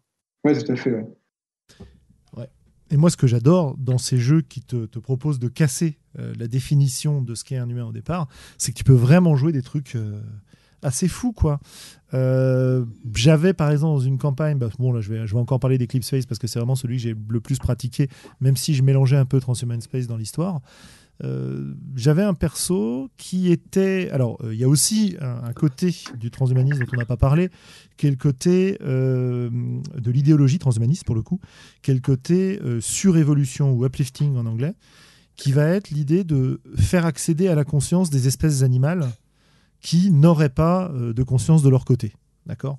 Euh, c'est euh, prendre les dauphins et les amener au niveau de communication et de et d'esprit similaire à ce que sont des humains, etc., etc. Et dans Eclipse Phase, il y a effectivement, tu peux jouer des persos qui sont issus d'animaux qui ont été comme ça upliftés, enfin surévolués. Et j'avais un, un, joueur qui jouait donc un perso qui était un poulpe surévolué. Euh, avec son idéologie de poulpe et il avait choisi de jouer un activiste politique pour les droits des euh, des alors ça s'appelle les Mercuriaux je crois de jeu. Enfin tous les toutes les intelligences faisant partie de la transhumanité mais n'étant pas humains au départ. Donc IA animaux machin voilà ce qu'on peut imaginer. Et l'idée c'est que ce cet activiste pour échapper à ses poursuivants était en fait incarné dans un corps humain et c'était super rigolo de voir le joueur essayer, parce que bon, c'est difficile à réussir, mais euh, essayer avec pas mal de brio d'ailleurs, de jouer le poulpe qui a l'habitude d'avoir euh, ses huit membres, d'avoir un certain nombre de, caractéristiques euh, poulpesques, bloqués dans un corps humain qui ne les avait pas, si tu veux. Et, ça donne donc des persos hyper rigolos et qui te t'interrogent aussi sur le corps jouer à Eclipse dans lequel tu peux changer de corps facilement, ça te pose aussi énormément d'opportunités de parler du genre en jeu de rôle. Euh, quel est le genre de ton personnage Est-ce que c'est important? Est-ce que c'est pas important? Et donc ça te permet de l'explorer. Euh, bah, typiquement, euh, de toute façon, le transhumanisme, oui, effectivement. Hein. Je veux dire, sans technologie, dans un monde primitif, tu es, contraint à ton genre. Oui, alors. Euh, oui, oui, oui, oui, quelque part, oui, mais. Enfin, non, enfin, c'est compliqué, là. on part sur des, ben, je veux dire, des trucs Tu vois, si, si, on, si on parle de transgenre, euh, ça n'est pas possible sans le soutien de la, la technologie actuelle. Quoi. Bah, non, là, là, tu parles de modification physique. Le problème, c'est que euh, ça se limite pas à des modifications physiques si tu veux. Tu, tu, quand tu es transgenre, tu n'es pas nécessairement. Euh, enfin, tu peux avoir un corps qui reste tel quel si tu veux et rester transgenre. C'est pas la, c'est pas la question en fait, tu vois. Mhm. C'est mettre en accord ton corps avec ton genre qui là de nouveau pose des, des bah, problématiques. ne, ne, passe que par la technologie. C'est ce que je voulais dire. Oui, enfin la technologie, ça commence aussi. tu ne peux pas, sans technologie, tu ne peux pas le faire. Je dirais ça. Ouais, je dirais simplement euh, que, euh, disons que, on, en avait parlé quand on avait fait un podcast sur la SF en général, sur le fait que euh, décaler par rapport à la réalité ces problématiques-là nous permet de les aborder plus facilement. Et c'était ça que je voulais dire, c'est-à-dire que dans un jeu où ce genre de où tous les, toutes les questions extrêmement problématiques, extrêmement difficiles, parfois extrêmement douloureuses qui sont liées euh, à l'éventuelle modification corporelle et au regard de la société sont mises un peu de côté parce que la technologie permet de le faire, qu'on est dans un contexte de SF, et donc ça permet de porter une réflexion qui est moins dramatique, si tu veux. Euh. Voilà. Bon, après, euh, si je dis des bêtises, les, personnes concernées pourront me reprendre. Je le prendrai absolument pas mal. N'hésitez pas. Euh, je tâtonne un peu. Mais, euh, mais voilà ce que je voulais dire. quoi. C'est le, c'est le, le côté, euh, le, fait de, le fait de pouvoir, dans un contexte de SF, décorréler l'esprit du personnage de son corps est vachement intéressant. Par exemple, un des persos que j'ai adoré jouer, je l'avais joué, alors là c'était plus ou moins technologique, c'était quand on avait fait la partie d'Apocalypse World Globo, et que je jouais, alors je me souviens plus du nom du playbook, mais euh, un personnage qui avait plusieurs corps. Là aussi, il y a des, opportunités hyper intéressantes en termes de, en termes de partie, que ce soit en tant que personnage ou en tant que scénario. Euh, qu'est-ce qu'on fait quand on a un personnage qui a plusieurs corps quoi? Comment, comment on correspond l'individu? Comment la société voit les gens qui ont plusieurs corps? Mais ça, c'est super intéressant. Puis ça rappelle aussi le, toute la prise en compte euh, en SF de tout ce qui est IA Et, en fait, moi, c'est un truc. Euh, pareil, je ne vais pas faire de la pub tout le temps, mais j'ai fait, un article un peu sur ça il n'y a pas très longtemps. Euh, sur la question des, robots, en fait, euh, dans, la grosse majorité des, des œuvres de science-fiction, les robots, c'est en gros, c'est des corps robotiques soit de forme humaine, soit pas du tout. Hein. Ça peut être animal, ça peut être Wally, euh, même si Wally est vachement euh, anthropomorphique, mais euh, ça peut être des trucs extrêmement étranges visuellement et tout ça. Mais globalement, c'est toujours un corps dans lequel il y a une intelligence artificielle qui est logée. Alors que quand tu regardes l'évolution de la techno aujourd'hui, c'est des trucs qui n'ont pas vraiment de sens, dans le sens où la, la, technologie permet effectivement de fabriquer des corps robotiques qui sont de plus en plus perfectionnés, mais, mais l'IA, il n'y a aucun sens à l'embarquer en fait individuellement dans, dans chaque individu robotique en fait. Euh, et, l'IA, ça a beaucoup plus de chances d'être une IA centralisée qui coordonne un million de corps robots qui sont, euh, euh, par exemple, enfin tu vois, tu peux imaginer un hôtel futuriste dans lequel c'est des robots qui sont le personnel de l'hôtel ou, ou, la police d'une ville ou peu importe, tu vois. Mais dans ce cas-là, ce serait pas chaque individu robot qui serait une qui serait un individu justement, mais avec une IA propre et tout ça mais ce serait euh, une intelligence collective qui serait euh, un truc de ruche, exactement. Voilà. Euh, et là, pour le coup, il y a le jeu de, qui s'appelle La Couvée, qui est un peu basé sur ça, où c'est plus des sortes de zerg ou de, de xénomorphes à la alien, où tu as un esprit de ruche et tout, tu as des règles pour prendre ça en compte. Je trouve ça super intéressant. Mais, mais voilà, enfin, dans, l'idée, ça n'a pas vraiment de sens. Et donc, un, un, humain avec plusieurs corps, ou du coup un post-humain avec plusieurs cours, euh, ça peut être euh, ça peut être super intéressant à jouer parce que justement tu peux flinguer les corps. À la limite si c'est un mec qui en a plein et qui peut se diffuser comme un virus pour posséder des corps et ça. J'avais fait un perso dans un, jeu amateur que j'avais écrit euh, il y a très très longtemps avec ma petite sœur dérivée de, Vampire le jeu. Et parce que j'avais pas les bouquins de Vampire alors j'ai écrit un truc et, euh, et, en fait c'était il y avait un perso c'était des pré-tirés il y avait un perso qui était dans une urne funéraire en fait, c'est tous des vampires, mais lui, c'était juste une urne. Et il y avait son esprit dans l'urne, et tu pouvais euh, faire bouffer de la cendre à des mecs, des humains, et ça possédait les humains, et du coup, ça devenait le corps du mec. Mais du coup, si tu faisais bouffer à plusieurs, potentiellement, tu avais plusieurs euh, corps de ton vampire. Et lui, il se retrouvait à se balader, puis quand il se faisait tuer, c'était pas grave, parce qu'en fait, il y avait un corps qui était mort, et puis il y en avait d'autres. Et ça, selon, selon que c'est le corps de la comtesse, machin, qui est super pratique pour s'incruster dans les soirées de l'ambassadeur et tout, c'est gênant. Mais si c'est juste pour de la baston, tu t'en fous, tu vois. Tu peux en avoir plein potentiellement. C'est pas grave. Et ça va même, euh, ça va même très très loin parce que euh, tu, euh, tu as, tu as au moins, alors je me souviens plus du nom, faudrait que je le retrouve, mais tu as un nom d'un scénar Eclipse Phase qui a été, qui a été publié et qui a été publié avec des fichiers audio ce qui était vachement intéressant, où les personnages, alors c'est un peu un classique d'Eclipse Phase, hein, les personnages sont envoyés euh, enquêter sur une épave spatiale. Et en fait, euh, on apprend très très vite, voire ils le savent en arrivant, euh, bah, leur corps précédent ont trouvé la mort dans ce vaisseau. Et comme ils n'ont pas pu transmettre leur mémoire, ils jouent la sauvegarde de l'esprit de genre la veille de aller explorer le vaisseau quoi. Et ils sont mmh. réactivés, on leur explique voilà, vous êtes morts, on veut savoir ce qui s'est passé. Euh, aller explorer le vaisseau. Et tu vois, tu as des, des, as des jeux avec la mémoire aussi qui sont euh, assez fascinants dans ce type de, de jeu. Puisque, euh, à partir du moment où ton esprit peut être transformé en séquence numérique, tu peux le modifier. Tu peux implanter des faux souvenirs. Ouais. Et là aussi. Et ça, ça permet de mentir, de faire des, des flashbacks mensongers où le, MJ ment en, en mettant. Euh, enfin, tu vois, en mettant. Euh, moi, j'ai hein, pas. Euh, j'ai fait un, truc où tu avais un flashback récurrent qui revenait à chaque séance. On le jouait avec, avec du sombre zéro au début de la séance. Et c'était toujours la même scène avec toujours les mêmes personnages, mais il y avait toujours un dénouement différent.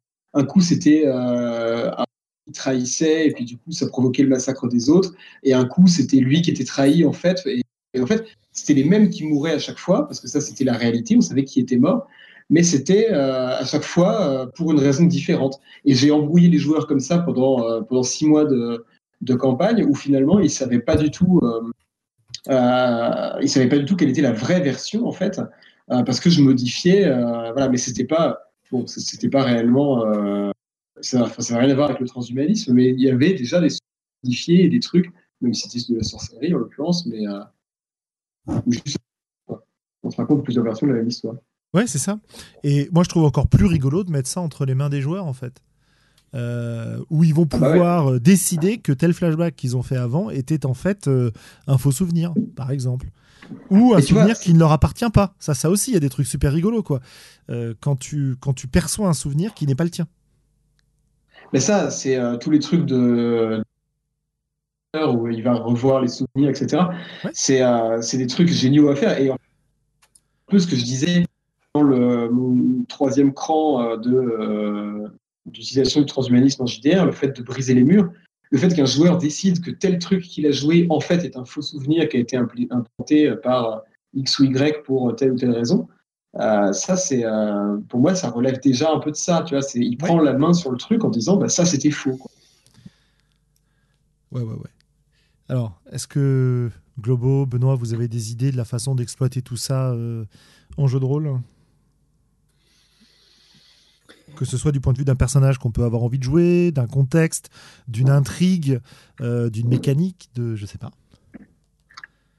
Je vous prends un peu au dépourvu. Ouais, non, non, mais moi je, vous écoute avec passion parce que je j'ai pas spécialement d'engouement plus que ça pour le transhumanisme en général.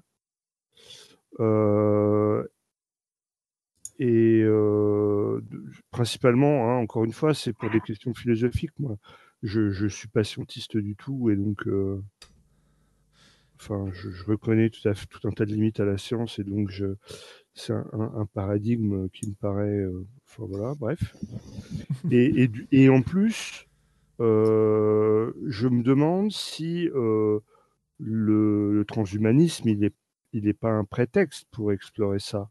Je veux dire, moi, j'ai pas spécialement besoin de l'explication du transhumanisme pour euh, explorer une bonne partie de tout ce qui a été abordé jusqu'à maintenant. Ah oui, mais la question, elle n'est pas là.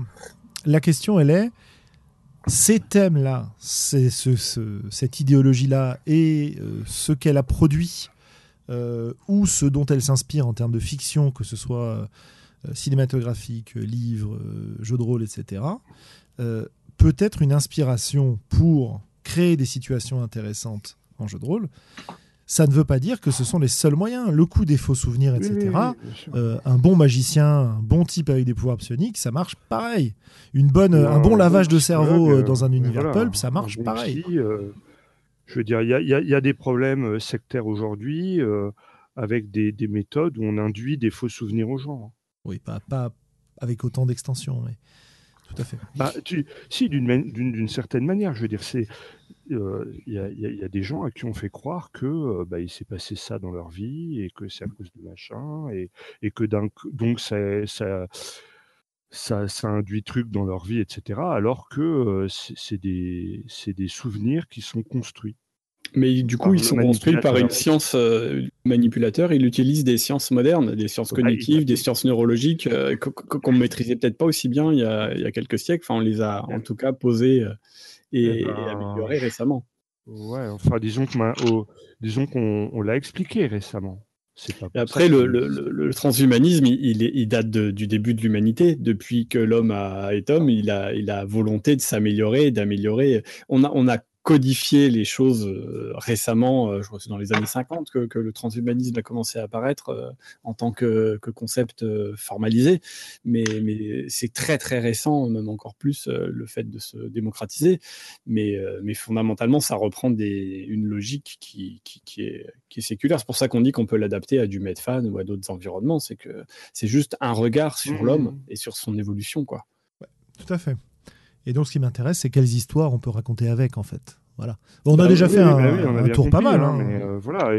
Et, et, de ce point de vue-là, euh, vous semblez beaucoup plus inspiré euh, que moi, par exemple. Par, bah, pour moi, il faut juste revenir sur le personnage Je, vois plutôt le transhumanisme comme une, source de, de roleplay euh, qu'on n'aurait pas forcément soupçonné. Et du coup, euh, bah, on peut imaginer que ce, podcast donne des idées à, des groupes de jeux euh, pour aller approfondir un peu son personnage, pour se poser des questions sur justement les, quelles sont les limites de, de, ce qui fait qu'il est ce qu'il est, qu'il est une personne, par exemple, par rapport au groupe, par rapport à l'humanité.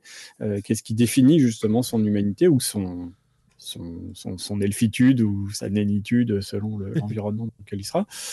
Euh, et, euh, et, justement, après, le MJ, lui, il peut, il peut jouer sur ses limites une fois qu'on. Bah, pour, pour augmenter le, questionnement. Par exemple, je sais pas, un grand magicien qui, qui lancerait un, sortilège qui pourrait changer la nature même des nains, euh, genre tous les nains deviendront glabres à cause de ce sortilège. Bah, est-ce qu'ils seront encore des nains et, du coup, est-ce qu'on pourra. comment ils vont appréhender la, la modification de, de, leur statut? Moi, je le fais pas mal en fait dans mes dans mes dans mes parties euh, avec des euh, comment le dire sans faire de la pub pour mon jeu, mais euh, en fait, en gros, avoir des, donner la main aux joueurs sur la possibilité de, de un peu le niveau 3 dont, dont parlait tout à l'heure, euh, Antoine, merci, euh, avec la, possibilité de changer l'univers, en, en, changer un, paradigme de l'univers euh, selon les actions des personnages. qui, je sais pas, si on joue dans un univers où il y a des vampires, bah, faire en sorte que les vampires ne, puissent plus sortir qu'à la pleine lune au lieu de sortir que toutes les nuits, ou alors au contraire pourront sortir le jour parce que bah, les personnages auront fait évoluer la nature même du vampire à, à travers le jeu. Quoi. Donc je me dis qu'il y a moyen en s'éloignant peut-être un petit peu quand même de la logique de transhumanisme, mais, voilà, d'ouvrir la réflexion sur le personnage et en faire un axe de jeu, de roleplay et puis de même de scénario, d'enjeux de campagne. Tu es l'inventeur du transvampirisme, mes félicitations. Parce que c'est super classe quand même. Mais c'est pas, c'est pas, je suis pas l'inventeur du tout. Il y a des tas d'histoires de vampires qui parlent de ce genre de choses. Ne serait-ce que Blade, par exemple, c'est le vampire qui sort le jour. Et ben, est-ce qu'il est encore vampire? Il va se poser des questions sur sa nature. Est-ce qu'il est plutôt vampire? Est-ce qu'il est plutôt humain? Mais même d'ailleurs, le, enfin le jeu vampire et puis les jeux de vampires d'ailleurs euh, portent également des questionnements autour de ça aborde plus ou moins selon comment on y joue, mais euh, le côté, euh, la jauge d'humanité qui disparaît petit à petit, bon, c'est peut-être pas le moyen le plus élégant et le plus, euh, enfin, c'est peut-être pas le meilleur moyen qu'on ait trouvé selon moi, mais n'empêche que c'est déjà un moyen de dire, à force de commettre des actions monstrueuses que ta nature te force à faire, tu, tu deviens de moins en moins humain. Absolument. Il y a des tas de, des tas de choses à voir de ce point de vue-là. Euh, dans les, idées d'histoire que ça a pu euh, m'inspirer. Il y a peut-être un truc intéressant à rajouter, en tout cas pour ma part, si après vous voulez en rajouter, allez-y. Euh, c'est aussi la facilité qu'on peut avoir à se poser certaines questions morales grâce à ces artifices technologiques, magiques, appelez-les ce que vous voulez. quoi. par exemple, est-ce que, dans le cas que je présentais tout à l'heure, un scénario où les personnages sont morts, tu vois, est-ce que c'est vraiment un meurtre s'ils reviennent derrière? Est-ce que c'est grave du coup de les tuer? Euh, dans les bouquins de Hamilton, euh, ils distinguent ce qu'ils appellent la perte de corps de la véritable mort. Et je crois que c'est un peu la même chose dans Carbone altéré aussi. en tout cas, les bouquins de Morgan. Parce que, voilà, le, tu as perdu, oui, tu as perdu deux jours de ta vie. Ok. Euh, ça correspond à quoi en termes de, de préjudice que tu as subi? Ça a quoi comme implication sur la société etc. on est immortel. Euh, voilà. C'est pareil pour la torpeur chez les vampires. Hein. On, peut, on peut aborder le truc par la torpeur chez les vampires. Tu as passé de 200 ans en torpeur. Euh, est-ce que c'est aussi grave que t'avoir détruit ou pas? Voilà. Et donc, en nous donnant des solutions qui sont en général relativement faciles à croire parce que c'est une technologie qui euh, semble être une anticipation de notre technologie, on se projette plus facilement, en tout cas dans mon cas, dans la situation, tout en ayant un filtre euh, relativement intéressant parce qu'il permet d'avoir un alibi pour, euh, pour aborder la question, je trouve que ces jeux-là sont aussi la possibilité de interroger ces problématiques-là. Bah, d'autant que euh, c'est ce que j'appelais tout à l'heure euh, un peu le, le côté jeu de rôle politique. Moi, c'est une question qui me hante depuis longtemps. C'est à quel moment tu peux faire passer des idées et amener les gens à réfléchir. Je crois que c'est le propos. Alors, j'ai jamais joué, et, voilà, mais euh, c'est le propos de Sens, euh, euh, le jeu de Romaric Briand, qui, qui, fait de la vulgarisation de philo. Enfin, je sais pas si c'est de la vulgarisation d'ailleurs, mais qui fait de la philo en même temps qu'il joue. Et l'idée, c'est de dire, bah, tu commences en sachant rien des, thèmes qu'on va aborder et tout ça. Tu joues un jeu de SF, mais en fait, ce jeu de SF, c'est à tel et tel truc, te poser des questions sur la morale et qu'est-ce qu'être moral, etc. Et, là, c'est un peu ça. Mais c'est potentiellement un peu problématique quand même, dans le sens où tu as des potes qui viennent jouer euh, euh, avec toi euh, pour des raisons qui leur appartiennent, mais on peut imaginer que c'est pour passer un bon moment et, un peu se poiler et tout ça, et ils attendent pas forcément que tu les foutes dans des situations avec des dilemmes moraux et tout ça, et là, la notion de ah consentement prend tout son sens. Ah oui, non, mais ça, c'était, c'est, pardon, ça, c'est un peu un des fondamentaux de, de l'émission, c'est que euh, on ne, on va pas prendre les gens par surprise. Quoi. Tu le préviens. Voilà. Oui, voilà. Ah oui, mais je faire, euh, tu vois, on va faire un. hein. ouais, ouais. je sais bien. On va faire un super run, euh, Shadowrun, tu vas voir. On va intégrer une super. Euh, une super corpo, on va faire un casse et tout.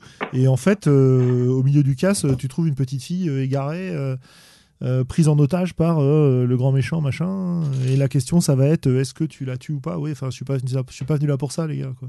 Ouais, et en fait c'était ta mère dans le passé voilà c'est ça. Ouais. bref. On voit X-Card. Voilà. Ah, là, là, oui, là, je pense que ça peut, ça peut éventuellement. Voilà, c'est très caricatural, mais tu as, des situations comme ça qui peuvent apparaître. Mais bien sûr, oui, oui, toujours garder le consentement des gens autour de la table, euh, le consentement des thèmes qu'on va aborder. Pas forcément du contenu, hein, ça ne veut pas forcément dire que, euh, je vous préviens, ce soir, euh, il y aura un meurtre de, de vieille dame dans mon scénar. Non, c'est pas nécessairement ça, mais on a suffisamment abordé la question, je pense. Si tu joues de l'horrifique et que ton personnage a des chances de mourir, voire de fortes chances de mourir comme à sombre, il faut prévenir les gens.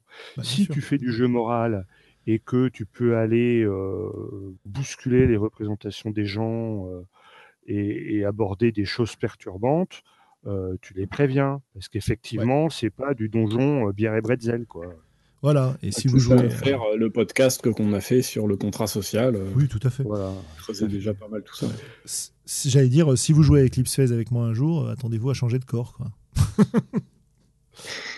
Mais effectivement, moi, moi s'il y a quelque chose qui m'intéresse dans, peut-être dans le, dans le transhumanisme, c'est la, la, question des conséquences de ces actes. Quoi. Bien sûr. Quand je, quand je vais m'améliorer, qu'est-ce que je laisse derrière moi, qu'est-ce que je gagne, qu'est-ce que je perds, est-ce que je suis encore humain hein, Si on prend ces, voilà, si je me connecte à une espèce de d'énorme base de données euh, euh, qui, par, qui est partagée par plusieurs esprits, euh, est-ce que je reste moi ou est-ce que je me perds dans dans la multitude de, ce, de cet esprit ruche, euh, un peu comme un, un, chaman ou un mage pourrait se perdre dans le monde astral et ne pas revenir. Euh, et, toutes ces questions-là, tu vois, ça c'est euh, voilà la, la, question de la, de la, conséquence de.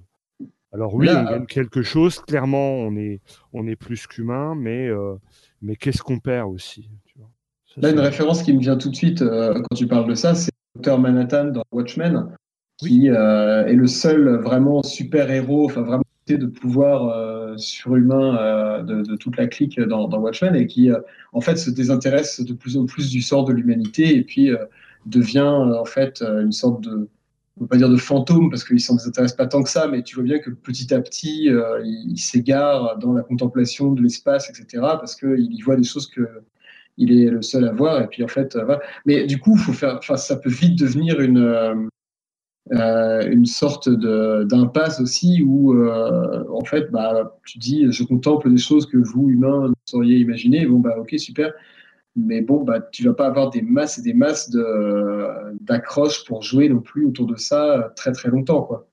peut-être que je me trompe, hein, mais... C'est la, la scène finale aussi de, de Blade Runner. Hein. Oui, tout à fait. Euh, c'est ce que dit le répliquant à, comment il s'appelle le héros là quand il Rick Descartes. À Rick Descartes, voilà, c'est ce qu'il lui dit. Hein. J'ai vu des choses que toi humain tu ne verras jamais. C'est ça. Eh ben, ça nous fait une belle conclusion, je trouve, pour cette discussion. Avez-vous autre chose à, ajouter? Gardons-nous cette conclusion Dites-moi. Ah oui, Franchement, c'est pas mal déjà. Ouais. Voilà. Euh, donc évidemment, on est extrêmement loin d'avoir fait tout le tour de ce qu'on peut faire avec ce genre de jeu. J'espère qu'on vous aura donné un petit peu des éclairages. déjà, le fait que ce soit un, une idéologie qui existe dans le monde d'aujourd'hui, qui a une vraie influence dans le monde d'aujourd'hui, parce que tous les patrons euh, de, bah, des GAFAM dont on parlait précédemment, euh, il y en a quand même pas mal qui sont dans cette mouvance-là, hein. en particulier Google euh, est un peu à fond dans le sujet. Du coup, ça nous donne aussi des idées pour plein d'autres jeux contemporains, pour des conspirations, pour des trucs avec lesquels nous, rôlistes, nous aimons en général bien jouer. Est-ce que je peux dire un mot sur oh, ça? Vas-y, je t'en prie, je t'en prie, vas-y. Parce que en fait, j'ai lu un truc super intéressant. Je crois que c'était dans le monde diplomatique. un truc très éloigné du, euh, du, jeu de rôle, a priori. Euh, et en fait, il disait Google investit dans le transhumanisme, etc., investit dans la robotique, investit dans l'IA, et tout ça. Bon, c'est vrai, mais en même temps, euh, est-ce qu'ils investissent vraiment là-dedans parce qu'ils y croient, ou est-ce qu'ils investissent pas là-dedans parce que le, le fait de de développer des technologies robotiques pousser ou des processus de cryoconservation pour euh, régénérer euh, leur PDG dans 200 ans, etc. Est-ce que c'est pas aussi une bonne manière de euh, d'améliorer les processus de conservation tout court et d'améliorer les frigidaires et donc euh, fait de faire de la recherche et développement sous couvert de transhumanisme beaucoup plus industriel et basique et en fait améliorer les frigos qui y a dans le supermarché pour vendre des poissons panés sous couvert d'avoir fait de la recherche fondamentale en cryoconservation. Quoi. Parce que je pense que ce qui était dit dans le monde diplôme, c'est euh, les, les, investisseurs de Google, les actionnaires de Google, en fait, ils sont euh, sans doute pas mal plus intéressés par les débouchés industriels euh, immédiats, c'est-à-dire le fait d'améliorer les processus de frigo de, dans les dix prochaines années que l'idée de... Ouais, ouais, ouais, tout à fait. cela dit, moi j'ai lu aussi, alors je suis incapable de citer les sources, euh, mais des, implications quand même de, disons, euh, dans l'idéologie euh, transhumanisme des patrons de ces boîtes-là. mais il y a aussi, il y, a même aussi l'aspect communication, je veux dire. tu es dans une société de haute technologie, euh, c'est pas mal de prétendre, si ce n'est pas le cas ou si c'est le cas, à une idéologie derrière, à des idées derrière, à une espèce de, de rêve euh, type science-fiction, parce que forcément, ça va faire rêver les gens aussi autour de toi. Donc, euh, C'est vrai, mais on les laisse peut-être aussi faire bande de 15-20 fous, enfin fous, j'allais dire fous furieux, de 15-20 tu vois, qui sont vraiment à fond, etc boîtes-là, on les laisse faire et faire toute leur com au nom de la boîte, etc. Peut-être aussi parce que derrière, il y a des ambitions beaucoup plus prosaïques et beaucoup plus... Très, euh, probablement. Il y a un mélange des deux. Gagner des sous à, court terme, ça mange pas de pain, quoi. C'est ça. Ok, ok. Eh ben, écoutez, sur ces bonnes paroles, je pense que, je pense que nous allons passer à nos coups de cœur et coups de gueule. Mhm. Hum, qui veut commencer? À part Globo. Euh, oui, à part moi. Qui veut. Euh, non, bah non mais pourquoi tu veux pas commencer? Vas-y alors. Ok, ben bingo. Euh. traditionnellement, moi, mon... ouais, c'est moi traditionnellement qui. Oh, souvent, ouais. Ah, d'accord. Par défaut. Moi, j'ai un, coup de gueule, un, coup de gueule, non, un coup de cœur qui est un, un, jeu vidéo qui, qui est sorti cette semaine qui est pas spécialement une nouveauté parce que en fait, il reprend en fait, il met en, jeu vidéo un jeu de plateau euh, de la grande époque de Games Workshop qui s'appelle Space Hulk. Et donc vient de sortir cette semaine Space Hulk Tactics, où en fait, eh bien, c'est les règles de Space Hulk euh, version jeu de plateau où on jette des D6, on déplace nos petites figurines, mais tout ça géré par ordinateur avec une belle interface euh, graphique. Alors, euh, bah, le coup de gueule peut être associé à la même chose, puisque c'est un jeu qui vient de sortir, ça plante. Mais moi, je suis très content de, retrouver ce. Enfin voilà, pour moi, il y, a deux grands jeux de la période Games Workshop que j'adore, qui sont Blood Bowl et Space Hulk. Et donc, je suis très content de, de, retrouver ce jeu-là. Et je m'y vautre. Voilà. Ça marche. Benoît, est-ce que tu as un coup de cœur à nous partager? Euh, J'ai récemment découvert la BD, euh, je crois que c'est Mirkos, je, vérifie. Euh, ouais, c'est ça. Euh, Mirko, c'est un, une série de BD euh, chez Dargo et ça parle d'un maître fan, mais c'est pas du, c'est du antique. Donc c'est du antique fan. Euh, c'est la même logique que du médiéval fantastique, mais dans un univers euh, antique, donc euh, plutôt grec. pour faire une vague référence à un jeu vidéo qui aurait la même approche, on peut, peut-être parler de Titan Quest vénérable, mais euh, mais il n'y a pas autant d'approche au niveau des dieux et tout ça. C'est plutôt réaliste en fait dans la dans la dans la, gestion des personnages. Le héros étant un, un artiste qui qui essaye de trouver comment euh, reproduire la perspective et, du coup il est très novateur et ça pose des problèmes par rapport au cast, euh, à la technologie locale et tout. et voilà, j'ai trouvé c'était une très bonne surprise. Alors c'est pas très récent, j'ai trouvé ça un peu par hasard, mais mais je la conseille vivement à ceux qui euh, aiment l'Antiquité et le médiéval fantastique, parce que c'est un crossover rigolo. Voilà. Ok, merci. Antoine? Euh, Oui, alors moi j'ai. Euh, j'en ai un qui, qui, date un petit peu. Enfin, c'est pas des sorties récentes spécialement. j'ai deux BD qui m'ont bien, bien motivé ces derniers temps. Une qui est évidemment aux listes, et c'est certain à la lecture, c'est Aspirine de Johan Sfar qui est, euh, qui est sorti il y a maintenant plusieurs mois, mais que j'ai lu euh, il y a si longtemps. Enfin, c'est pas tout à fait vrai, parce qu'en fait, je l'ai chroniqué sur mon site. Euh, je vois que c'est en juin, tu vois, le temps passe vite. bon, bref, c'est une BD de vampire dans lequel c'est une, une, jeune adolescente vampire qui fait sa crise d'ado éternellement depuis X temps. Et, et, donc, c'est une BD avec tous les trucs qui me font bien plaisir, c'est-à-dire une vampire vraiment vampire qui tue les gens, euh, qui euh, laisse des mares de sang derrière elle et pas euh, qui lèche la plaie sensuellement pour faire disparaître les traces et respecter la mascarade. c'est assez gore, c'est assez cru, il y a de l'humour assez marrant et surtout bourré de références rôlistes qui montrent que Johan Sfar sort un peu du bois. Enfin, il n'était pas spécialement caché, mais bon, il, il, assume totalement sa culture rôliste euh, au, monde entier. Et je trouve que ça fait euh, un peu de bien que des auteurs un peu de premier plan euh, connus comme ça le fassent parce que on avait déjà Maxime Chatham et Alexandre Astier. Et, maintenant Johan Sfar, je trouve ça vraiment classe. Et en plus c'est vraiment fait avec élégance dans une super BD donc voilà ça s'appelle Aspirine. C'est une BD one shot qui est, qui est vraiment cool. Eh ben, et le deuxième c'est le deuxième je, je sais pas tu le deuxième vas-y vas-y ouais euh, c'est une série de BD d'un. Il est espagnol parce qu'il a un nom espagnol, mais il est peut-être sud-américain, je ne sais pas. Qui s'appelle Alvaro Ortiz et qui fait des romans graphiques absolument magnifiques. Euh, moi, je les ai. Euh, il en a fait trois principaux. Je crois qu'il y en a un quatrième que je n'ai pas lu. Et il y en a un en particulier qui s'appelle Cendre, qui est un truc sur un groupe d'amis qui se réunit pour disperser les cendres de l'un d'eux. Et, et en fait, ils se sont séparés depuis puis je crois que c'est 5 ans, donc ils se sont tous un peu perdus de vue, et puis là ils doivent se reformer pour accomplir la dernière volonté de leur ami commun, mais qui les avait tous un peu laissés tomber pour diverses raisons. Et donc c'est tout un espèce de road trip où ils doivent prendre la route pour disperser les cendres de leur ami à un endroit bien précis. Et euh, c'est un truc très nostalgique, très mélancolique et tout ça, et qui m'a donné très envie d'écrire un scénario euh, à partir de ça. Euh, un scénario dans lequel les joueurs se réunissent pour éparpiller les cendres de leur de leur ancien ami et donc euh, relever tout un tas de secrets enfouis et donc un truc autour de la mélancolie un peu euh, un, peu horrifique peut-être. Enfin voilà pour l'instant c'est dans les cartons j'en sais rien mhm. si tu enlèves le si tu enlèves le côté horrifique tu as un jeu qui te permet de jouer des, des choses un peu euh, nostalgiques et d'évoquer la, la, disparition de quelqu'un. Ça s'appelle la vie de l'absent. Oui j'en ai entendu parler voilà. Donc il y a peut-être euh, peut-être des choses à trouver euh, pour ton projet dans ce. Mais j'ai peur que ça, ce... enfin ce jeu, j'en ai paraît extrêmement chialant en fait et j'ai pas vraiment en fait.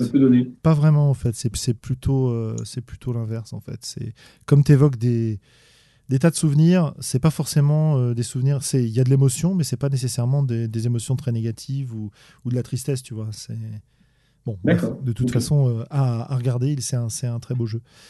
Euh, ouais, bah écoutez, euh, moi pour ma part, je vais rester dans le monde rôliste hein, et je vais vous dire que mon coup de cœur de ce numéro, ça va être le retour des aventureux. Ça faisait longtemps qu'on n'avait pas eu de ah, podcast euh, de la petite bande et, et là ça revient et c'est super cool. Et là, il nous parle des tables ouvertes. Et c'est très rigolo parce qu'ils ont mené des expérimentations avec leur communauté euh, rôliste avant de parler du sujet. Et je trouve que la, la démarche est hyper intéressante. Le podcast est évidemment, comme d'habitude, très sympa à écouter. Euh, Il y, a, y a- il y a plein de plein d'idées sur ces, ces- ces tables ouvertes, euh, des compliments, des critiques, des choses qui marchent, des choses qui marchent pas, etc. Et c'est euh, c'est très très sympa de les retrouver, en parler en tout cas. Donc voilà pour moi. Super nouvelle. Ouais. Et puis bah, sur ce, euh, on va remercier euh, nos auditeurs qui étaient présents ce soir et on va euh, saluer tout le monde et remercier Antoine de s'être joint à nous cette fois-ci. Bah, merci bon, à vous. De toute façon, tu sais que, que tu es le bienvenu, que si tu as des sujets que tu veux évoquer, tu n'hésites pas à nous les proposer. Ça vaut aussi évidemment pour nos auditeurs. On en a quelques-uns qui ont commencé à arriver. Euh, je les, communiquerai à l'équipe euh, dès que j'aurai le temps de le faire. Euh, mais là, par exemple, on nous propose de faire une série de podcasts où on suit la création d'un jeu de bout en bout. Alors d'un jeu ou d'une campagne, voilà, qu'on ferait tous ensemble. Il y a des choses intéressantes, quoi. Comme on a l'habitude de se faire des, des podcasts sur un épisode de création collaborative de, de contexte, de jeu, bah là, c'est l'idée de faire un truc un peu plus poussé, un peu plus suivi, euh, potentiellement hors série. Bref, il y, a des- y a des choses à creuser là-dedans, quoi. Voilà, voilà. Prochain numéro, 74. On parlera de vampires, du monde des ténèbres, euh, avec l'auteur de Damné, Simon Lee, et, si tout va bien, avec Axel de Jeudi JDR. Voilà, ça promet. À bientôt, dans deux semaines, juste avant les Utopias, dis donc. Ouhou. Voilà. Et on se retrouve évidemment tous là-bas pour ceux qui ont la chance d'y aller. Et sur ce, bah, écoutez, ceux qui veulent, euh, passons dans le canal euh, général pour discuter un peu si vous en avez envie. Euh, sinon, eh bien, à la prochaine fois. Salut. Bonne Merci. soirée. Bye bye. Salut, bonne soirée.